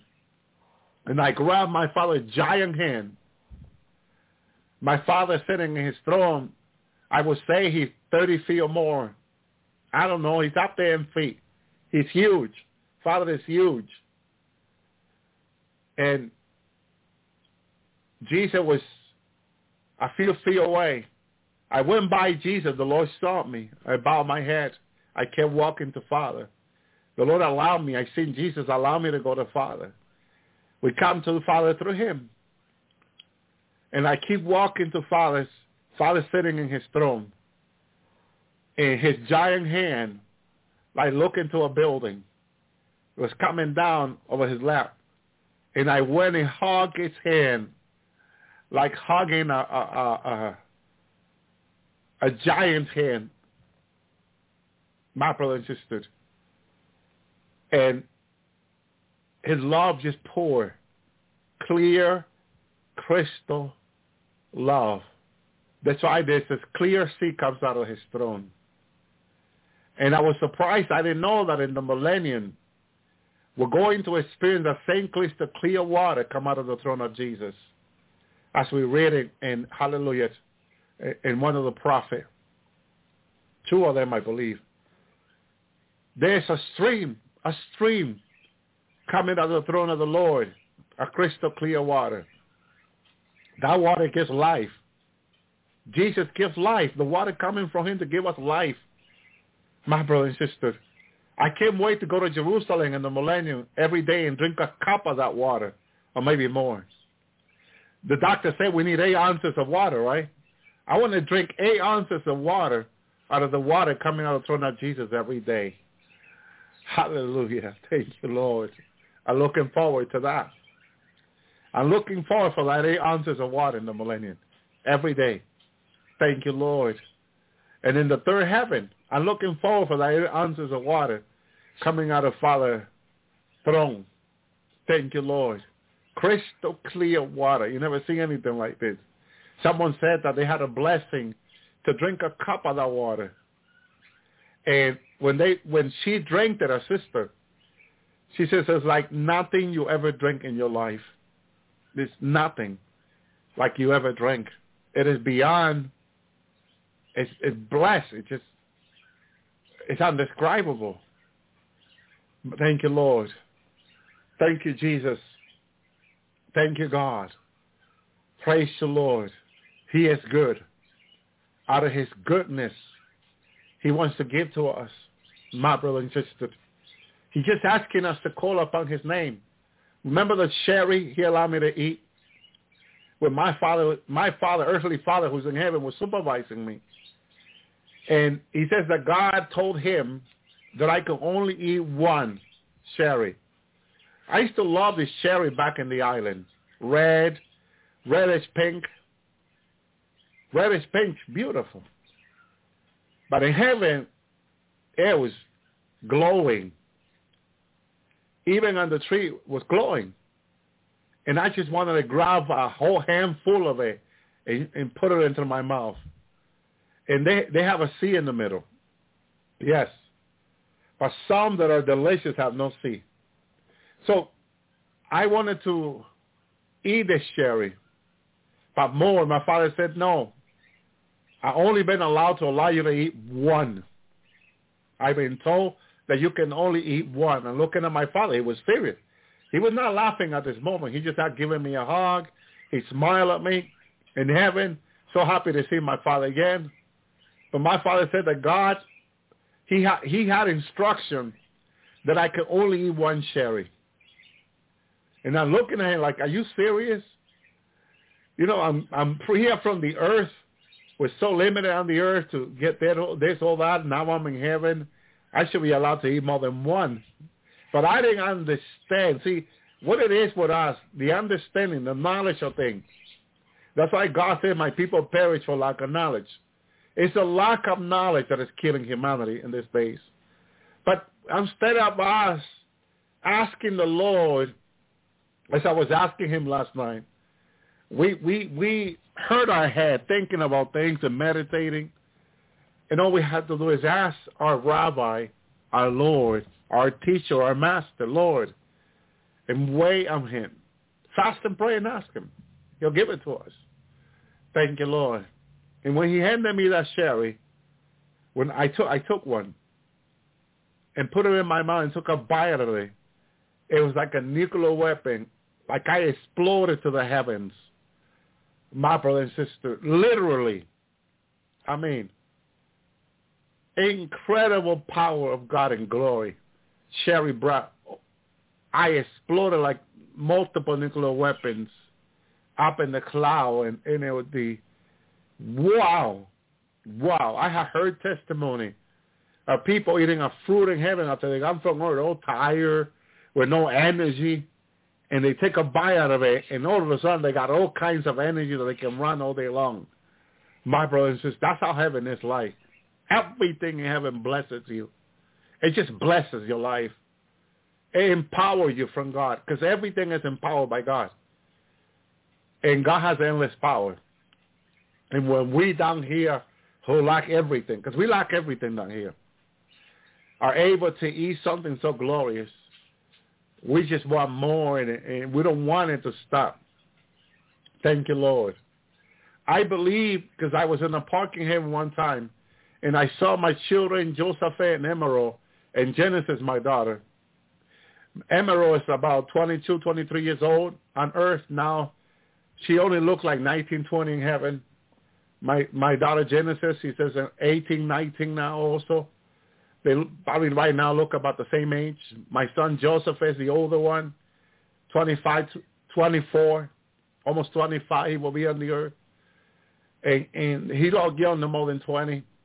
My brother and sister, he's tall. Emerald is tall too. I'm six three, almost six four, so they're up in the six feet tall. Genesis, my my daughter, she's in five seven or five eight, I believe it is.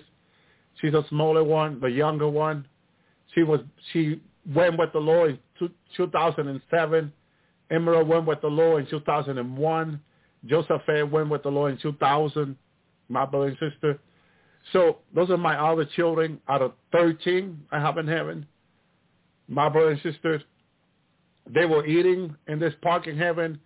I saw they have bread of angels, bread of, bread of heaven made by angels, cooked by angels. I knew this in heaven. In heaven, you just know.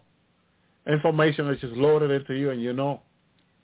And they lay on the park, and they invited me to eat. They just invited me to come and eat bread with them. But I was not paying so much attention to the bread. I looked at the bread. They had it in a plate in heaven looks like a silver plate. And they sat down. My daughter had long dress all the way practically to the ground. And she went and lay, put her dress over her knees, lay, lay sat down. And, and my son, my other daughter, Genesis, and they began to break the bread and, and share with one another. I'm looking at them in the bread. I, I, it was like, Dad, are you going to eat? I, I I was not thinking about eating bread in heaven. I should have. I should have. You know, these are little mistake you make because you're caught up in the wonders of heaven, looking at my children, looking how they know me so much and, and they want to spend time with me and talk with me and just sit there. They're so innocent, so pure. My brother and sister, not like children about their age. They're thinking about maybe marriage, going out with this guy, that guy. Not my children having. They're so dedicated to the Lord. And my, my daughter, Emerald, she is so close to Jesus. The Lord has brought me to see her on different occasions. My brother, she's so, oh, she's so dedicated. She will help up in the, in the, in the, in the, in, in the mansion that are being made for people that are coming up.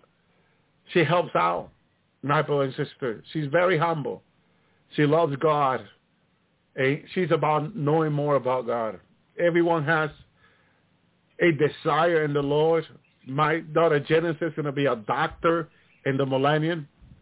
The Lord took me to a hospital in the millennium. There she was. I went to see my daughter. I tried to tell my daughter that I really didn't want her to come down to the millennium because the millennium is another test and I don't want to lose my daughter, especially when I had I haven't had the chance to spend a lot of time with her. I think that many years that I that I miss spending with her, that I want to come to heaven and spend it with them.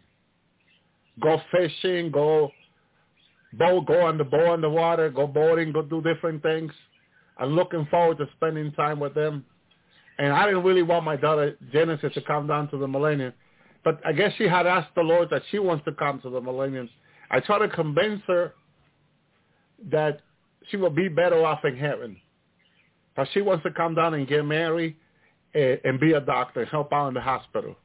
So I come I come to the millennium. She had her hospital, the doctor clothing, all that white clothing, all that clothing that they have in the hospital in the millennium. And and so Tessa Tessa's coat, she had it on her neck and I woke up to her, and, and she's daddy, as she always called me, and gave me a hug. And in my mind, as I was coming to her, like, let me see if I can convince my daughter to maybe ask the Lord she wants to return. But I can see in her that she she that's what she wants. That's what she wants. And and she doesn't want me to convince her to change because she wants to get married, I guess, and have children and be a doctor. That's what she wants. And God is, is, is giving her this blessing. But to me, since I've been in the millennium and seen the end of the millennium, seeing the devil at the end of the millennium being loose and deceiving the people and the multitude like the sand of the sea, as the Bible says, being deceived by him and following him. I saw that, trying to hold people back, but no, no, get away. I said, how can you listen to him, John A? The Lord said he's the father of all lies. How can you listen to him? Oh, get away, Elvi. Push me to the side. I try to help people as much as I can. Really. The devil's so wicked, so evil, and wants to destroy everyone. And I, we just want to help people, including family. I have begged my brother. I begged my brothers and sisters in the Nashville in New Jersey. My one, my sisters are RN. Don't take the vaccine. They didn't listen to me when they took it. But the Lord took me to hell to see them.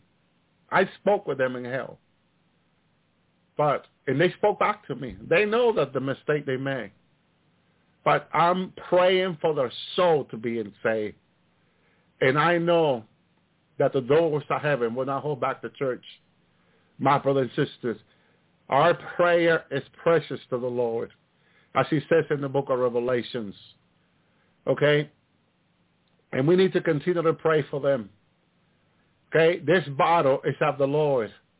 Word is of the Lord. The Lord will defeat all of our enemy. And we need to, to, to pray for them nonstop. Don't cease to pray. As the apostle Paul said to the church, pray without ceasing. Cease not to pray. You pray every day whether you see your prayer being answered or not. Continue to pray. Continue to intercede. Whether you, I was telling a brother, whether I feel tired or not, whether I slept or not, I'm going to pray with the Lord overnight. It doesn't matter whether I slept. It doesn't matter how tired I am or even how sick I am. I learned in the Lord that I need to pray. And pray, pray, pray without ceasing is what we must do. Because the Lord is going to answer us. And his timing is perfect.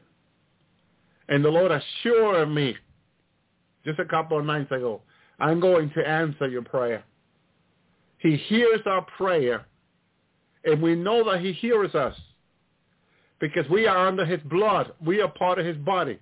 We are his church, his beloved church. And he hears us. And he's going to answer you and I. If you give back your prayer life, it's like you're letting the enemy win. Do not stop praying, whether you see the Lord answer you or not. Just pray without ceasing. Okay? Pray without it. Pray without it. Without ceasing. It doesn't matter how you feel. Sad, lonely, abandoned, forsaken.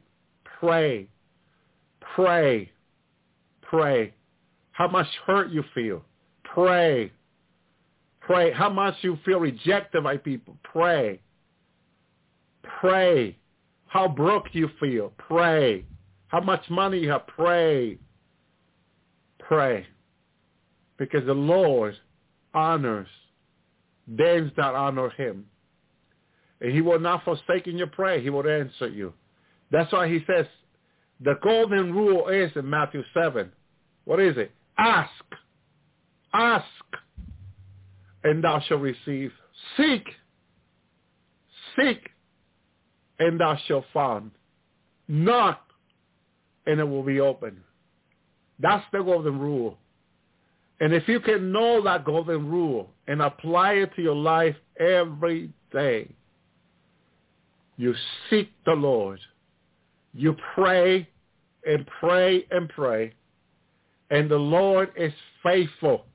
The Lord is not like men who forget about you, who say, I had enough with this person, who gets tired. The Lord is not like that. Jesus will never give up on you. You know why the Lord is heartbroken of people going to hell? You know why Jesus is heartbroken? Because he went to them And to some of them, endless time, he went to them and spoke to them through the mother, the father, their uncle, whoever, through the prophet, through the servant, through the sister, through the brother, through the little one. I mean, he spoke.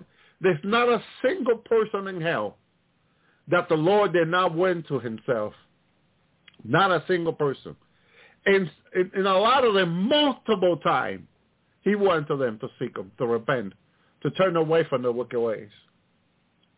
And so when they rejected the Lord, you thought, okay, Lord, leave her, leave her. Lord, look. They said to the Lord, I don't want to hear you. That's it. I'm tired of the gospel. I'm tired of the Bible. You think that, that those words, it was for the Lord to give up? No. The Lord just found another way to speak to the person to repent. Gave a dream, gave vision, and spoke to them, and spoke to them to repent until the hour and the time came, came, which is coming to every single human being, that they needed to give an account to God. Where the one who has the key of hell, my brother and sister, hallelujah, the key to hell, the, the devil doesn't have it. Jesus has it. Okay? He has to. When the time comes when someone dying, he had done everything to reach out to that person. And that person has rejected every single opportunity, thinking that the right one they are so wrong. Here's the problem. Are ways see, that seem right unto men. But these ways lead up to death, Proverbs says. They lead up to death. Hell. Hell. And imagine the Lord sending people to that person. Repent. Turn from your wicked ways.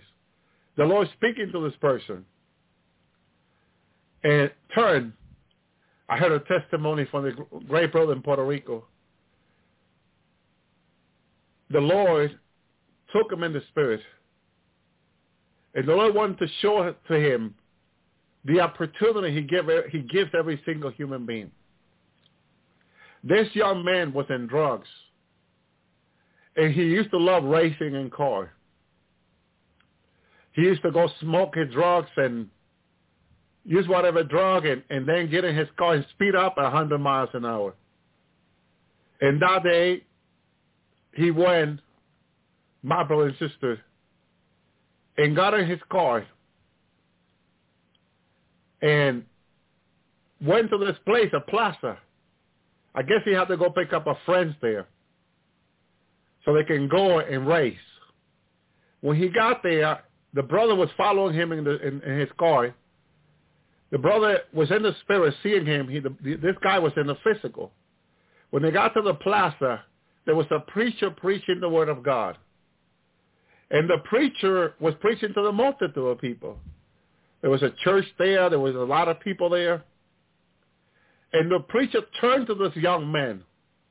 And he looked at this young man and said, young man, today is the last opportunity that God has given you.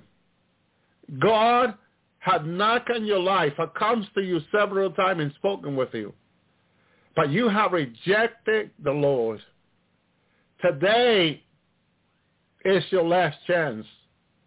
The brother said there was a demon on the left and the right telling this this guy to his ears, don't listen to him. He's crazy with his religion and all that. That's what the devil does. And he speaks to the person's ears like it's the person thinking or imagining what they're thinking. When the demons are left, one in the left, one on the right saying this. Completely com- trying to convince this guy not to listen to the preacher. And again, and again, the preacher said, look, God wants you to give your life to him now because you are about to die. This is the last opportunity God says is giving you to this young man. And the demon can speak into her ears. My brother and sister. He went, I guess his friend never came out that he was waiting for got on his car to speed up over 100 miles. The demon were on the car. He was all drugged up, my brother and sister. He had drugs over his body like crazy. and started speeding and speeding and speeding. And the demon was still on the car with him. And he went and crushed against the pole and killed himself instantly. At that very moment, when he killed himself, his soul stepped out of his body. The demon that was speaking to him grabbed him one by the right hand and the left hand and looked at him through his eyes and said, we have deceived you. And the young man said to the demon, let me go, let me go, let me go. Someone said the audio has stopped. Can someone else please check that the audio is still working? I'm in the last of the last. Let me go, they say. And they will not let him go. My brother and sister. Hallelujah. The time is coming. The time is here. Give your life to Jesus. And don't let no demon tell you to your ears not to repent. Because the same demon that are convincing you to your ears will be the same demon dragging you to hell in which you cannot escape. My brother and sister. Hello again and welcome to the Master's Voice. Thank you, I'm Celestial and you're welcome. Hello again and Thank you, welcome to the Master's Voice. I'm Celestial and you're welcome to this channel. To old and new subscribers alike, you are very welcome. The Master's Voice is a written blog resource that you can find at www.the-masters-voice.com. That's where the majority of the written prophecies can be found. The Master's Voice Prophecy blog is also a visual and audio resource. Please look in the drop-down description menu underneath the video to get all the information that you need about where to follow the blog. You can follow the blog on social media. You can follow the blog here on YouTube. There's a Spanish language language channel. There's also alternate channels on BitChute, Rumble, and Brighteon, so you're welcome to follow along there. And I'm continuing with the second prophecy. I said that I had two prophecies to do that the Lord gave me back to back, February the 23rd and February the 24th, and both these themes are not new.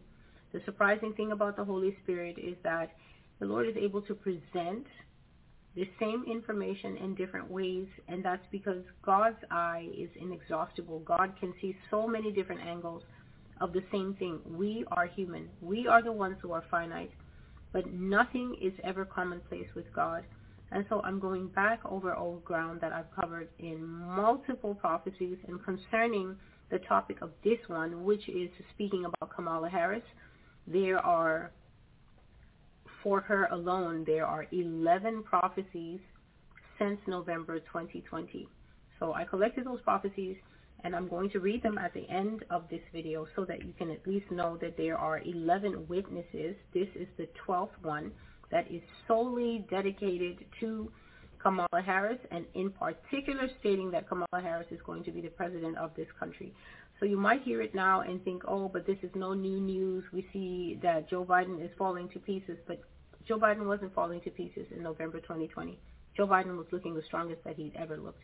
In fact, when that man was um, campaigning, he had a youth and vigor to him that is now absolutely missing from any kind of public appearance that he's making. But back then, all the people who were rooting for Joe Biden, he looked like a strong and a viable candidate to them, and I guess to them, and I guess that's why they voted for him.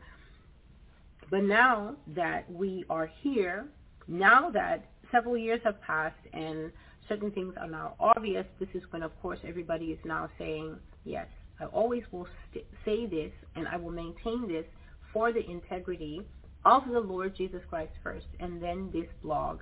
Second, it's not prophecy if you're only saying it when it's happened, when it's happening. It's prophecy when you saw it before because the eye of the Lord highlighted it to you, showed it to you, shared it to you, and then you were faithful to follow through and come out and see it at the time that it didn't seem viable. So yes, Kamala Harris will be president of this country. But what is not known is that she will be a very harsh one.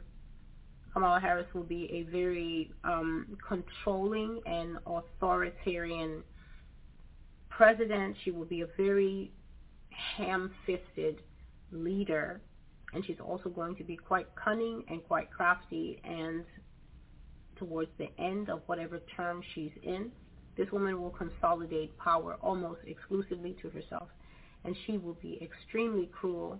But I always ask the Lord, Father, is there anything you want me to say? Is there anything you want me to say before I start the message? And as soon as I was praying and I was asking the Lord this time, what he said is, tell them to brace for a hard impact. Tell them to brace for a hard impact. Tell them to prepare for a very hard impact that is coming soon. So the Lord has not given me any time, but the word soon is quite easy. You can Google and find out what it means. It means near to come. It means imminent in some cases.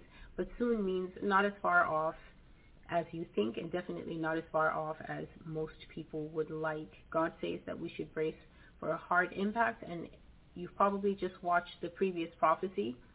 Um, it's not a part one to this. These are standalone prophecies.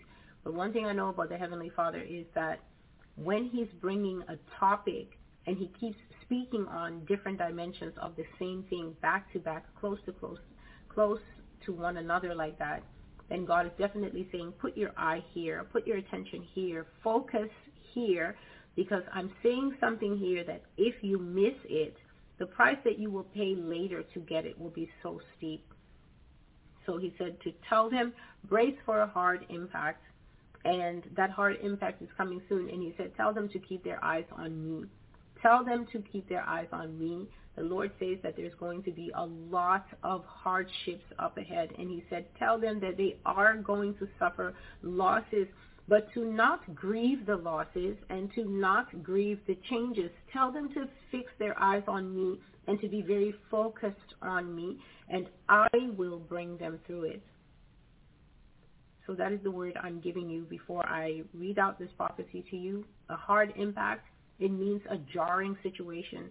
It means something or in a multitude of somethings or a whole string of events, or it could just be one catastrophic event or one shock that is going to happen to us here in the United States.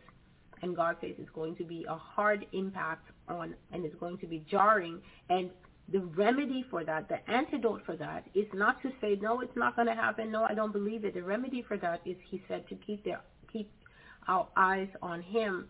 And that in itself is not as easy as it sounds.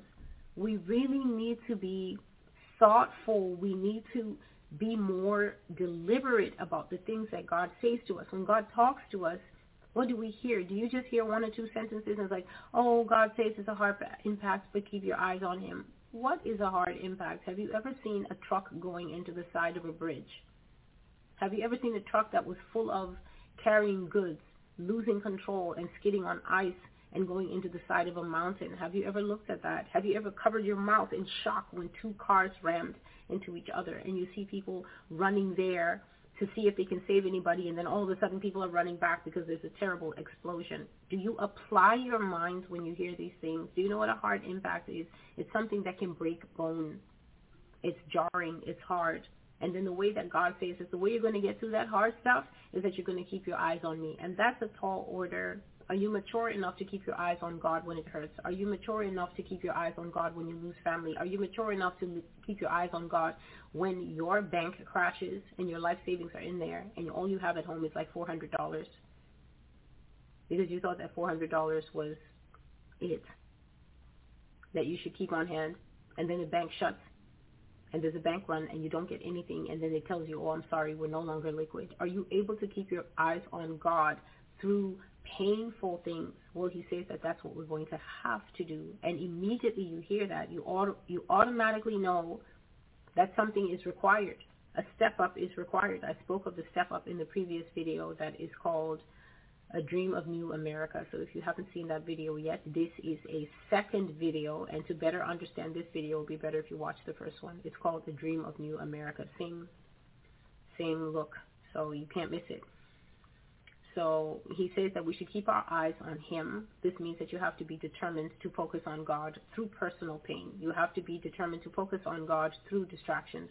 You have to be determined basically that nothing is going to get you out of the groove especially if you are new to Christianity or if you have been lazy with your Christianity and you don't have a groove, then you definitely need to dig for that extra and you need to pray and ask the Holy Spirit to please help you by being transparent and saying, I did not store up any oil in the good times. And now this channel continues to throw me, throw me, throw me, but I refuse to let these waves carry me out. I'm trying to swim back to you, Jesus.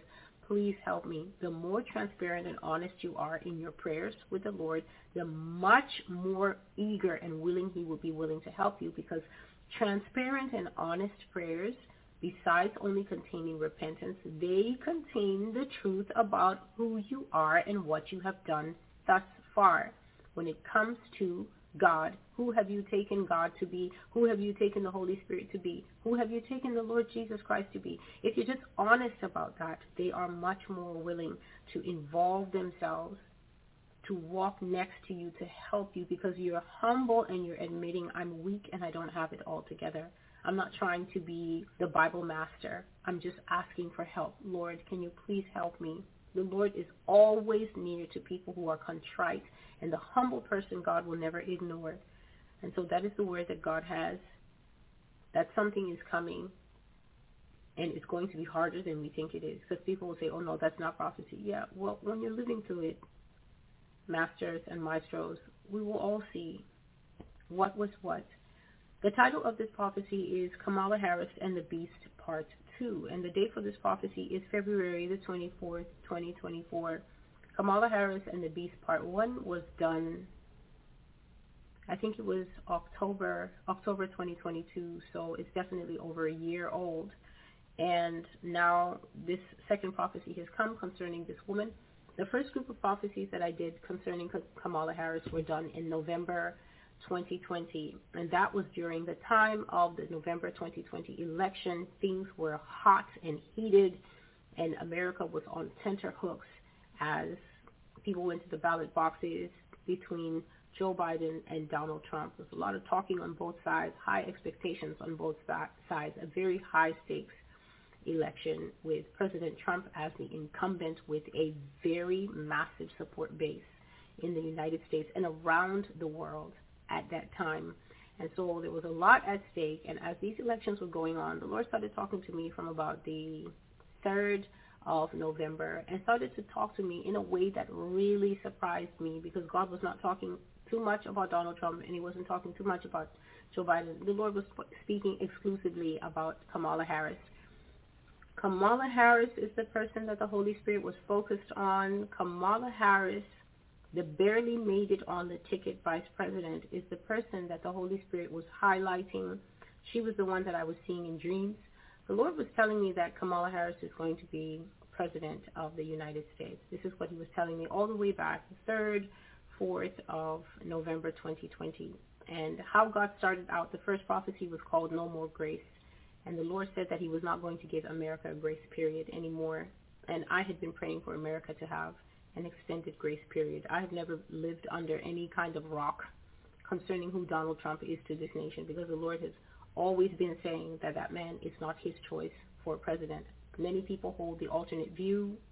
I know the truth, and I have spoken the truth here boldly multiple times to extreme backlash, and it changes nothing because the Lord says that all the accolades that were laid upon President Donald Trump are the accolades of men that men will always find something to worship. As long as people don't want to worship the Lord Jesus Christ, they will always find something to worship. They will always find something to exalt and then bow their knees. We were created to worship, but people don't want to create worship who we were created to worship. People want to constantly raise up idols in the earth and worship that person.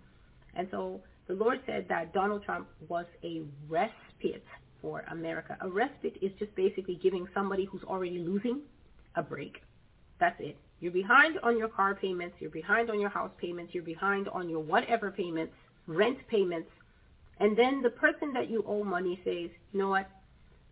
I'm going to catch you up two months or I'm going to give you a break in the payments or I'm going to break up your payments like that to make it less to make it less difficult for you. That's a respite. You're already behind and you can't catch a break and then someone says, you know what, I'm going to cut you some slack. That's what it is. Donald Trump was a pause for America. Donald Trump was basically a four-year break for God to see if the nation could get itself back on track to focusing on God, to repenting of sin, to becoming righteous, so that God would perhaps have cause to avert judgment that has been hanging over this country for decades. The judgment that I speak here on the Master's Voice Prophecy blog is not a brand new judgment. This is not judgment that I've cooked up at home here um, in this apartment. This is judgment that has come out of the mouths of people that the Lord has sent, both native sons and people from outside the country, to prophesy to this nation that if America did not turn from the way that she has been going for decades, that he, God, was going to judge her harshly and he was going to judge her in terms of war, letting her fall to her enemies, and fire. None of these themes are new. Donald Trump was just a pause to see if America would get it. America did not get it. America thought, well, we finally got a good old boy. We finally got a son who looks just like us. He's a chip off the old block. And God says that that is just typical Israel behavior. The Lord says that Donald Trump was Saul. He gave this nation Saul. Saul was a terrible king. He started off well, but very soon his internal weaknesses and his internal flaws were manifest, and then they colored his rule. And basically, Saul was just a reflection of what was in Israel's heart at that time. Israel rejected God because they wanted a man to follow, and America rejects God because they want Donald Trump to follow. And so the Lord came at a time of prayer, and the prophecy was so heavy on me that I it, I really felt like something was going to happen that day. It was November the 3rd, I think. The prophecy is called No More Grace, and God just said, um, do not be like them. Do not continue to ask me for more time, because all they do when I give them more time is they become more sinful, they become more lustful, they become more wicked, and they increase their unrighteousness until it comes up to the heavens. So God said that America would not get any more grace period from him, any more rest. He said from that moment November the 3rd, 2020, he said, I'm going to allow this country to fall into the hands of her enemies, and her enemies are going to be able to do whatever they want with her. And so that was November the 3rd. And then on November the 4th, I was having dreams, I think, where I saw Kamala Harris, and she was saying, I'm the president of the United States, thinking, what are you talking about, lady? This presidential race is between Donald Trump and Joe Biden, you're barely on the ticket. You're just an add-on, you know, to get a certain kind of demographic and a certain type of vote. You're not the president, but she kept insisting. She said, I'm Kamala Harris and I am the president of the United States. And then from that time on, November 5th, November 7th, all the way up to, I think, the 10th, I was constantly having these dreams and the Lord kept speaking to me even when I was awake. He would say things like, Celestial, this is Kamala's election. This is Kamala's election. I'll be thinking, Lord, all right, Lord. And I would jot these things down. And basically, um, there was a series of dreams that I had, and I will list them for you at the end, but that's just to give you context. That at the time that nobody was looking at Kamala Harris, at the time that nobody was looking at her, everybody was looking at Joe Biden and Donald Trump, the Lord Jesus Christ said that Kamala Harris was going to be president of this country, saying that Barack um, saying that Joe Biden is going to bring two people with him into the White House. One of those people would be Kamala Harris, and the other person will be Barack Obama. And so this today is February the 25th. It's February the 25th of like three something. But yesterday, yesterday I was doing Bible reading. Excuse me, please. A little bit hoarse now. Yesterday I was doing Bible reading and the Lord just suddenly started to speak about something totally different. I was reading in a different part of the Bible and he suddenly said, speak to them about the change of government that is coming to the United States. And I remember that just the night before I had had that dream of how militarized America is going to be. America is not going to be the freedom nation that we know. It's going to be very different. So the Lord started to say, speak to them speak to them about the change of government coming to the United States. And I knew the Lord was going to give me a message. So I got my implements and to, to write, and this is what the Lord gave me. Speak about the change of government coming to the United States. There's a new government coming to the USA, a top-down authoritarian form of government that operates on favoritism, nepotism, instead of involvement by the citizen, and interconnected reliance on a three-branch system of government. So there's a new system of governance that's going to come to America. I've been discussing this for many years, giving many, many descriptions of how this government is going to be. This government has gone by several names here on the Master's Voice Prophecy blog. One of those names is the rogue government, saying that there's going to be a rogue government in the United States. Another of those names has been the beast government. Another of those names has been the Revelation 13 government. Another of those names has been a renegade government. And now the Lord is simply saying a top-down government, authoritarian, meaning that there's no input from the bottom. There's no input from the people. There's no involvement where the people get to be a part of the system of government. The people will be told what the government is doing, and the people will be told this is your role in it, and here's where you fall in line. This is your part in the play, and the government's basically going to write the play, direct the play, execute the play, and at the end of it all, execute people as well. This is going to be a government that conducts pogroms. Please excuse the noise. The government is definitely going to overstep.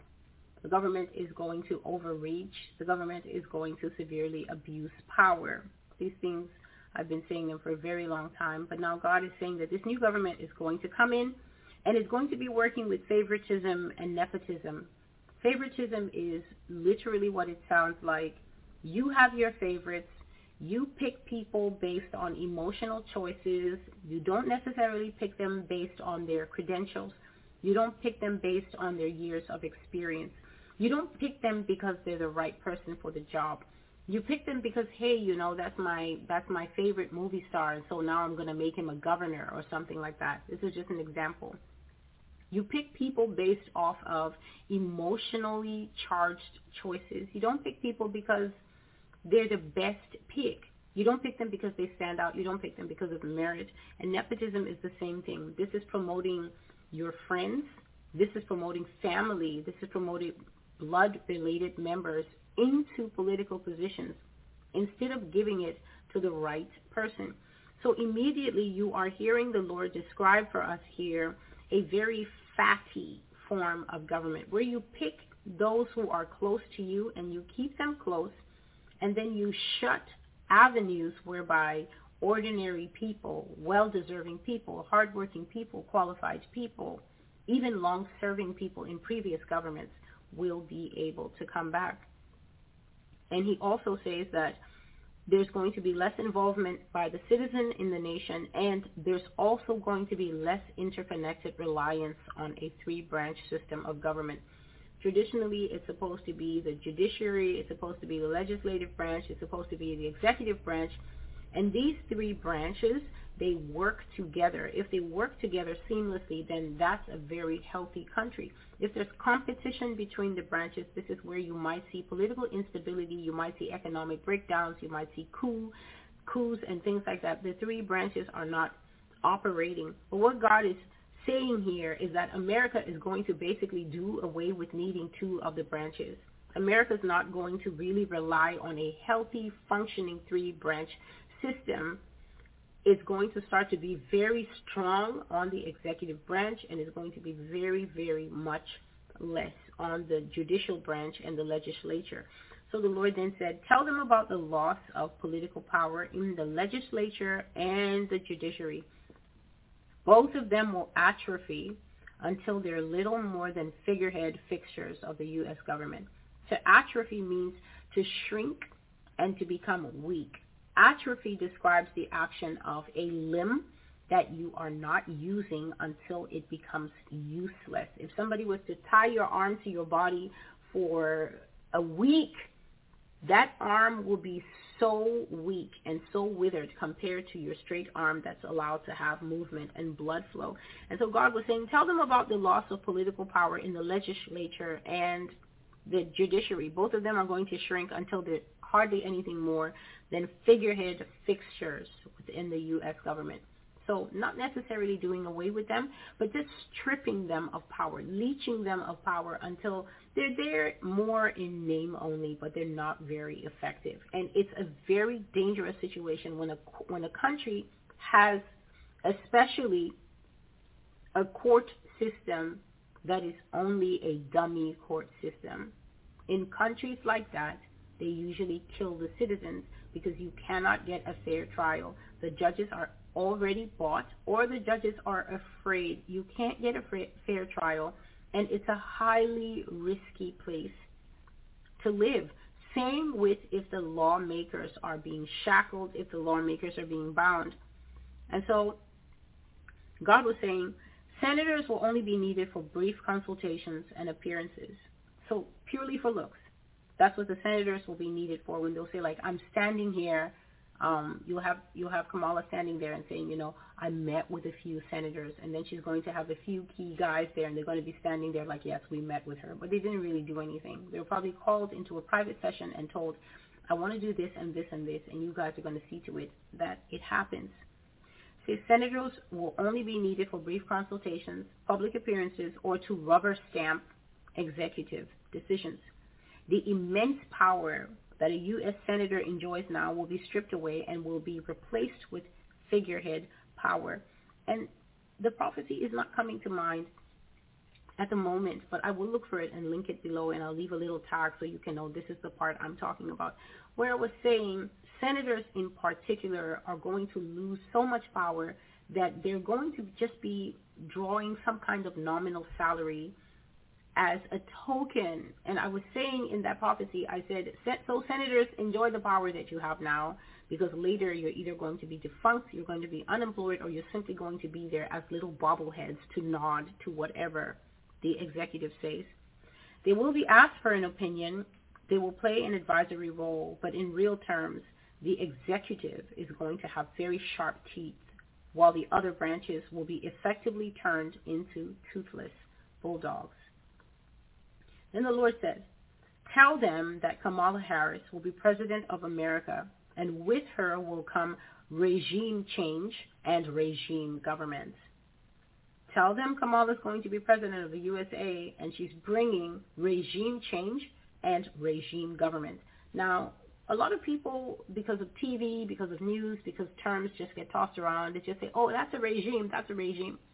But did you ever take the time to look up what a regime is? Regime is a form of government that is extremely strict. In fact, the word regime, when you define it, it means a method. That's one of its primary definitions. A regime is a method. So if you see somebody and you ask her, oh, you look so great, what's your skincare regime? Or you see somebody who's so fit, what's your gym regime? When this person starts talking about a regime, they're actually detailing for you a very strict methodology, a very strict process that they do not deviate from very often. Athletes have regimes. They do the same thing day after day, week after week, month after month, because that's the only way of ensuring that their physical bodies, which is the major asset that they use in life, that their physical asset stays in peak shape and offers peak performance. So when someone says regime government, they're telling you that this is a government that does not break from character. Now, America is definitely going to break from character from being a democratic republic and a free nation and a nation that supports laws, at least on paper. And there's going to be a sharp breakaway from that into a very North Korea, very China, very old style Russia type of government. So there's definitely going to be that sharp break away from that. But once the government gets into its overreaching illegal activities, it's not going to break character anymore. It's going to stay in character as that. And so Kamala is bringing regime government. I've explained it to you, but she's also bringing regime change. That's what I've just explained, that America is going to break away from what she's always done, her old regime, which is go to court and sue someone if you have a case, if you have a grievance, bring it and We'll have overseeing bodies. We have watchdogs watching watchdogs. We have internal commissions and all that. That stuff is going to go away, and there's going to be a regime change into a regime government. And so In a regime government, the power doesn't change hands easily, and all the checks and balances that make sure that the government stays interrelated and accountable to one another are not present. This means that basically when the executive, when the White House starts to grow outside of its mandated space, no one is going to be able to stop it. No one is going to be able to say anything. The judges will be trying to fight for their lives and I guess they'll just be bought out or threatened or whatever will happen. They will be toothless and the lawmakers will be toothless. The Lord says the U.S. government will have very concentrated power in the executive branch and the president that we will see this the most with is Kamala Harris. So it's not as if to say that the United States hasn't had strong presidents in the past. Strong cabinets, especially those presidents that were wartime presidents. No, God is saying that we're going to see something brand new, where we're going to see excessively concentrated power happening with the executive branch to almost the exclusion of the other two. And it's not going to happen overnight. Don't expect to see that when this woman gets into power, she'll get sworn in, and the next thing you know, Senate is closed and stuff like that. It's not going to be like that. God says that the person we're going to see this with the most is Kamala Harris. This is compared to her predecessors. So you have to have understanding when you're listening. Hers is a top-down government where she is going to work less with lawmakers than any other president before her. And so when the Lord was telling me this and I'm writing it down, I started to hear Kamala say this. Let's get it done. Let's get it done. Let's figure out a way and get this done. This woman is not going to come and say, I am Kublai Khan and start to say, I forbid this and I forbid that. There's a language that goes with this thing that the Bible calls peace and safety. There's a way to present things there's a way that you put it across where you don't look like a slavering savage from the forest that is going to say, get it done by midnight or everyone's head comes off. No, there's a way to present things where it looks like it's multilateral cooperation, where it looks like, oh no, everybody gets a say here. But actually, there's only one pressure point that's being applied, and it will be coming from the commander-in-chief who's going to be uh, a woman. And so let's get it done, she will say. And then she's going to end up writing an executive order to accomplish her object- objectives instead of working with the lawmakers or working with the courts. And she's going to use this phrase, let's get it done. Here's the whole sentence that the Lord gave me. This is when she's asked. So as you listen to this, when she's asked, well, why, why did you do this? Why did you decide to proceed this way? What, what, what was the rationale behind that? This is what she's going to say. Uh, we, we needed to get it done. We looked at the numbers and we evaluated the situation and we decided that the quickest way to get things moving uh, was the way that we chose. The normal route, the normal route, obviously this is working with the lawmakers, the normal route was something that we considered but in the end, due to time constraints and just for the good of the United States, we decided on this way because we needed to get it done. So what God is promoting here, what God is premiering here for us before it happens, is the particular language that you can expect to hear coming out of a Kamala Harris White House. We were working against time. We were working with budgetary constraints. We knew that it was going to take a long time with the senators and the House. We considered it. It's the normal way. We're not ignorant. We know how the government works. We found the government working a certain way when we got here. But for the good of the United States, we needed to get this done. This is justifiable cause. This will be a White House of justifiable cause. To put it in simpler terms, the ends justifies the means. We had to make an omelet, so we broke a few eggs. This is how Kamala Harris is going to justify using the executive order pen a little too freely. And two prophecies for that you can look at is, I think it's Kamala Harris and the Beast Part 1. You can also look at the break, the Brick Breaker game. Um, Oh, another one is a broken rule of law. Definitely in that prophecy, a broken rule of law. Um, the Lord showed me Kamala Harris, and she had the Constitution in front of her, and she was scribbling all over it with a big black marker. She was scribbling all over it, crossing out whole provisions, and then writing some stuff on top of the constitutional document. She was not writing on a copy. She was writing on the actual thing. And I have been saying here for at least since 2020 that the U.S. Constitution is going to end up completely useless. It's going to end up defunct. It's going to end up losing all its potency, all its powers.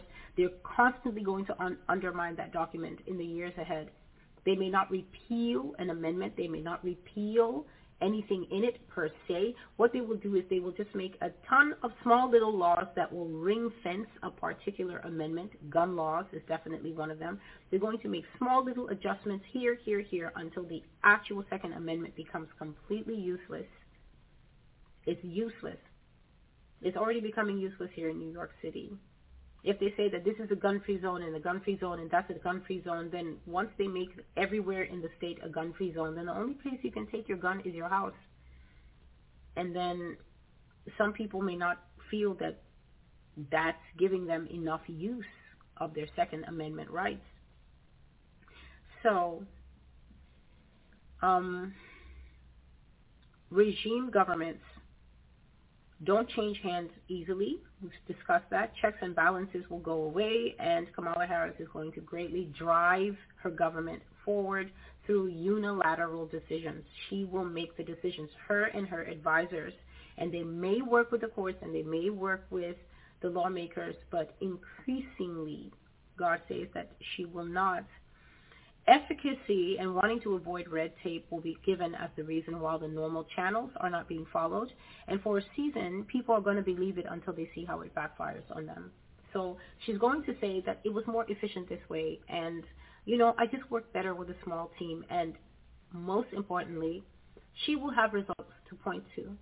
She will have results to point to. Efficacy means that you can do a thing and you can do it well and the results are visible. The results are tangible. You can see them.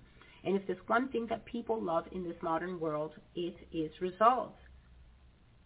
So as long as someone keeps posting results, they're going to tell you, aren't you happy with the new pipeline? Aren't you happy with the new roads? Can't you see that we're getting more lunches to kids in schools? Once they have results to post, they will tell you that my way of doing it is efficient, and this is how all true and good dictators are born. If you're going to be a good dictator, you're just going to wake up and shoot people up. Everyone will know, hmm, that's a tyrant. The best dictators are born slowly. They are hatched like chicken eggs and usually they get the people to sit on the egg ignorantly until the very day that they are ready to pull off their face and uncover who they really are. And so God says that for a season people will believe because Kamala will get results. She absolutely will get results and people will believe what she's saying until they see how it backfires on them. In other words, Mrs. Kamala Harris is going to build a cage and convince the majority of people to get in that cage until the day she slams the door and says, you're not coming out of the cage.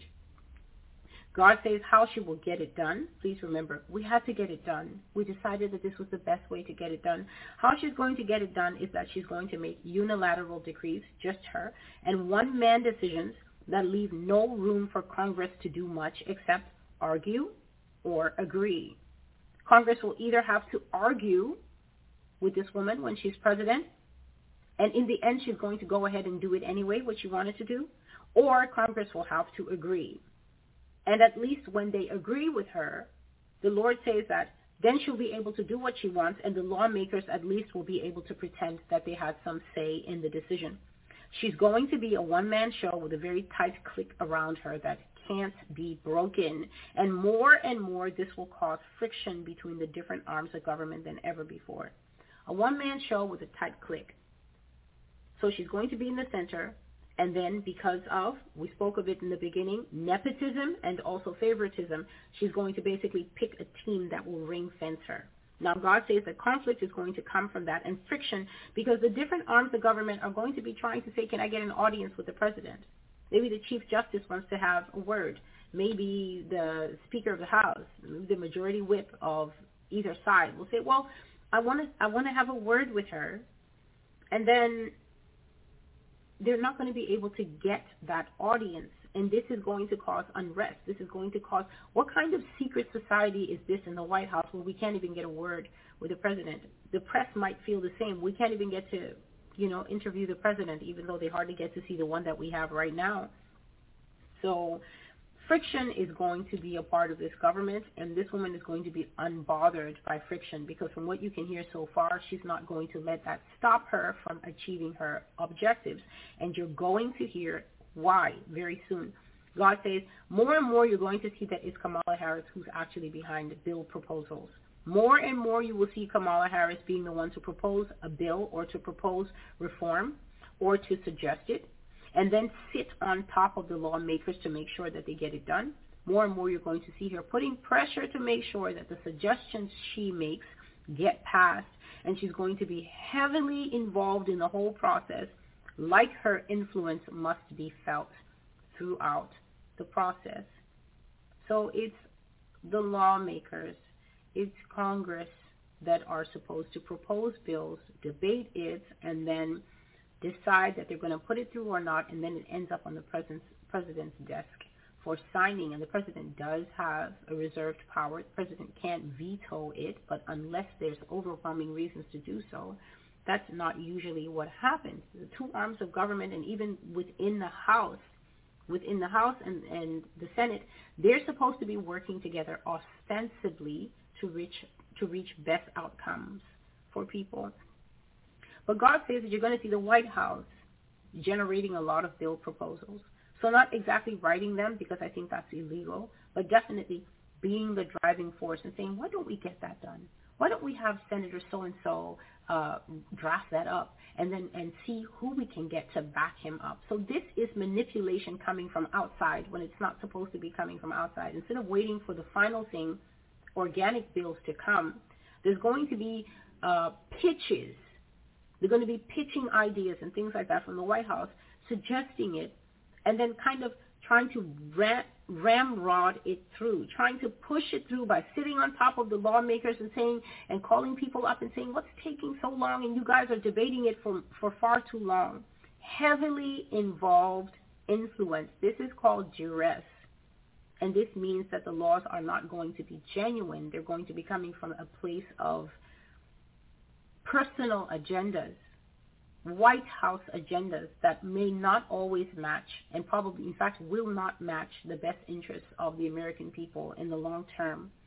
God says that the White House will leak into Congress and the lawmakers will give strong pushback when they feel their corner of the playground being invaded, which is understandable. When they feel that their power is being hampered, questioned, and eroded, they're going to fight back. So you're just looking for more chaos in the American government, basically, when Kamala Harris comes in. This is what the Lord is saying. You're looking for more chaos. You're looking for more explosive headlines. You're looking for the media to just pump all this out and increase the sense of insecurity in the nation. God says that she's going to be top down. I said it. Now let's get it done. And she's going to be very hands-on. And she's going to be nothing like this quiet backdoor role that she's playing now. So please hear this so that you can know what you're seeing when you see it in the future. She's not going to be a quiet background player. She's going to be all in, hands-on. She will be extremely different, rolling up her sleeves to get to work from day one. But by the time a certain time period has passed, people will realize that they hate the work that has been done. So this is the same impression that Barack Obama gave people. Please go back to the prophecy that is called Brace for Impact, because in that prophecy, I said that I saw Kamala Harris with a very expensive black earpiece in her ear, and the Lord revealed to me that when Kamala Harris's turn comes at that in the White House, the person who's going to be coaching her step for step and line for line is none other than Barack Obama. You hear the Lord detailing that she's going to be rolling up her sleeves to get to work. She's going to be very, very busy, hands-on, involved. And this is the exact impression that Barack Obama gave throughout his presidency. He had a habit of rolling up his sleeves because people subconsciously connected with that act because you roll up your sleeves when you're busy. You roll up your sleeves when you say, I'm about to get my hands dirty. I'm about to go all in. People greatly connected with that aesthetic. God may not be saying that she's going to physically roll up her sleeves. That may be too much of a copycat move. But in terms of being busy, in terms of being evolved, in terms of saying, let's get this thing on the road, people are going to be initially fooled by this because they are used to her playing this passive, quiet role now. She doesn't do much now. And so when she suddenly seems galvanized and back to life, people are going to say, you know what, we did a great thing. I'm glad we bet on her. She she was a sleeping volcano after all. Look at her go. But he says that when a certain time period has passed, Kamala will tell us basically, let's get to work. And then there's going to be a lot of hammering and nails and all that cartoon smoke. But the Lord is saying that when a certain time period has passed and the cartoon smoke subsides, people are going to take a look at what work has been done. They're going to take a look at how different America is, and they will hate, this is capital H-A-T-E, they will hate the work that has been done. Euphoria will accompany her, her into the White House at first, but remorse and regret will set in like a cancer before too many years have passed. She will come out of the stall like a racehorse, ready to work, and she will put through a number of proposals that will end up securing a very strong power base for herself. Kamala Harris is a beast government president. She's not an American president. She represents the start of the beast system. This means that people should expect things to be very different with her and also less accommodating. The government during her time will be less transparent, less vocal, not less vocal in terms of speech, not less vocal in terms of talking to us. When a government is top down, that government is constantly speaking to the people, informing them. It is not engaging them. It is not telling us, let us know how you feel and write in and go to the special interest groups and we, we're interested to know where you are on this topic. No. Top-down governments speak a lot. They speechify. They're constantly making announcements. They are heavy on the propaganda. They want to get into the people's heads and control the thoughts in people's heads. So it'll be less vocal in terms of communicating what they are doing. They will not be telling us exactly what they are doing. Don't expect clarity from the beast system.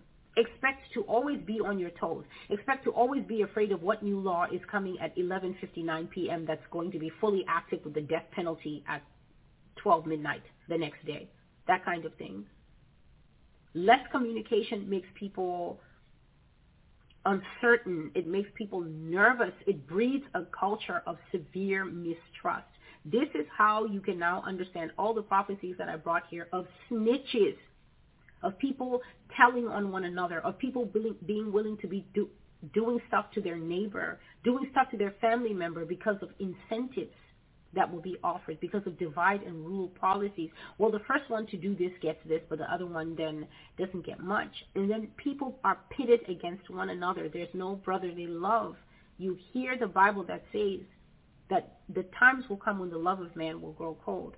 This is actually the depiction, the Holy Spirit now breaking down into the small granular pieces for our understanding how this thing happens. You read one sentence in the Bible and you just think the love of man will grow cold. Yes, it will grow cold when you want social credit score points. And then you turn in your neighbor for having one too many farm animals. If the if the limit is four and then she's hiding a fifth one because she couldn't help it that her cow gave birth to twins. Then you watch her for a while and you know she had to and then if she doesn't kill the extra calf then you call the government in and then they come and get the woman and all her her cows and then you never see them again and then they even say to you would you like to take over this farm for your service to the government this is very dangerous. This is very North Korea, very kind of Soviet Union, old style mafia lifestyle. And let it never be forgotten what God is telling us here. This is not just an idle discussion. God is telling us that this is the reality we are going to have to live in, and he's naming the names that are going to do it. But because people haven't seen it happen in five minutes, because people haven't seen it happen the way they think, then they say it's a lie. But it's extremely dangerous to hear the future spoken so clearly with so many details And then to be so ignorant as to say, well, it hasn't happened yet, so it's not going to happen. Are you serious? It hasn't rained yet, so there's no rain? This is what people are doing. And they will live with the choices that they're making. The government will be less transparent. It will be less communicative about what they're doing, but it certainly will not be less speechifying. They're going to be talking to us all the time, and God says that this government that Kamala Harris is bringing in will be far less accommodating than any other government in history. Accommodating means that if people strongly resist something, if people are not on board with something, if people are protesting something, that the government is aware of it and is able to pivot and find out why the people are unhappy and perhaps make some concessions. Accommodating means that to a certain extent, the government can hear the voice of the people. The government is able and willing to answer people's questions, and the government is willing to dialogue with them. If people want to parlay or have free speech, about something going on in the country. That means they want to speak about it in a news broadcast. They want to speak it on the, about it on their YouTube channel. They want to make a TikTok about it. They want to talk about it on their podcast. Or they want to make comedy sketches about it and express themselves that way. Because free speech is protected in the country, they can. It is protected by the Constitution. Now please hear what God is saying because this is the Holy Spirit's revelation because I don't know this woman. God says that this is not going to happen with Kamala Harris because Kamala Harris has a quick temper and she has very thin skin. Now you've never seen this woman have an outburst in public. She usually seems to be jovial even when she's caught off guard. She'll laugh and she'll try to deflect. But God says that this behavior, this outer behavior is actually masking a quick temper and very thin skin. Thin-skinned people cannot handle criticism. Thin-skinned people cannot handle being made fun of on Saturday Night Live. Thin-skinned people cannot handle hearing many podcasts saying many things. That's not going to be tolerated. Listen to the Lord the same way that God described the personality of Vladimir Putin years ago in 2019. And then Tucker Carlson sat down with Vladimir Putin and Vladimir Putin has been saying all the things that I've been saying. And who told me this? The people who watch the blog, the people who watch the old things are sending me constant email. Celestial, this man said with his own mouth that he's interested in maps. This man said with his own map, mouth that he's interested in the old borders of Russia. But in 2019, I wrote these things on the blog that God says Putin is like this, and Putin thinks like this, and Putin does this. And these are Putin's motivations. So here are the motivations of your future president. She's extremely thin-skinned, and she has a quick temper, and God says that the veneer of civility, the ability to answer a question and say, oh no, that's not so. God says that beneath that thing, this woman gets very, very angry. And if she is within striking distance of the one who has made her angry, she will strike them. She will strike the people who make fun of her. This woman will be very rough with her detractors, and she will be very partial to her friends. This is the kind of person who will will make lavish gifts towards those who are in favor with the crown and then will confiscate the land and belongings. This is how old kings used to be. They would confiscate the land and belongings of the nobles that they were angry with and they would put those men in jail forever and then would take their land and their animals and give them as gifts to their personal friends, the ones who were called the king's favorites. That's what the Lord is saying, that she has a very thin cover of a civil behavior, but underneath that she gets very angry and she's going to strike at people who mock her and strike at people who oppose her, but she will be extremely good to her friends. Think of this phrase, I am a friend to my friends and an enemy to my enemies. This is how regime government works. Favor is given to the favorites, but it will be a very hard rod of sidelining and persecution to those who are seen as political detractors or enemies.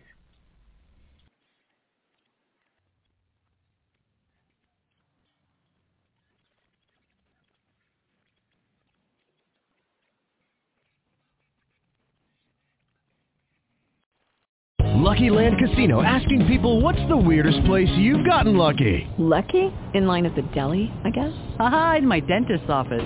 More than once, actually. Do I have to say? Yes, you do. In the car before my kids' PTA meeting. Really? Yes. Excuse me, what's the weirdest place you've gotten lucky? I never win and tell. Well, there you have it. You can get lucky anywhere playing at LuckyLandSlots.com. Play for free right now. Are you feeling lucky? No purchase necessary. Void where prohibited by law. 18 plus. Terms and conditions apply. See website for details.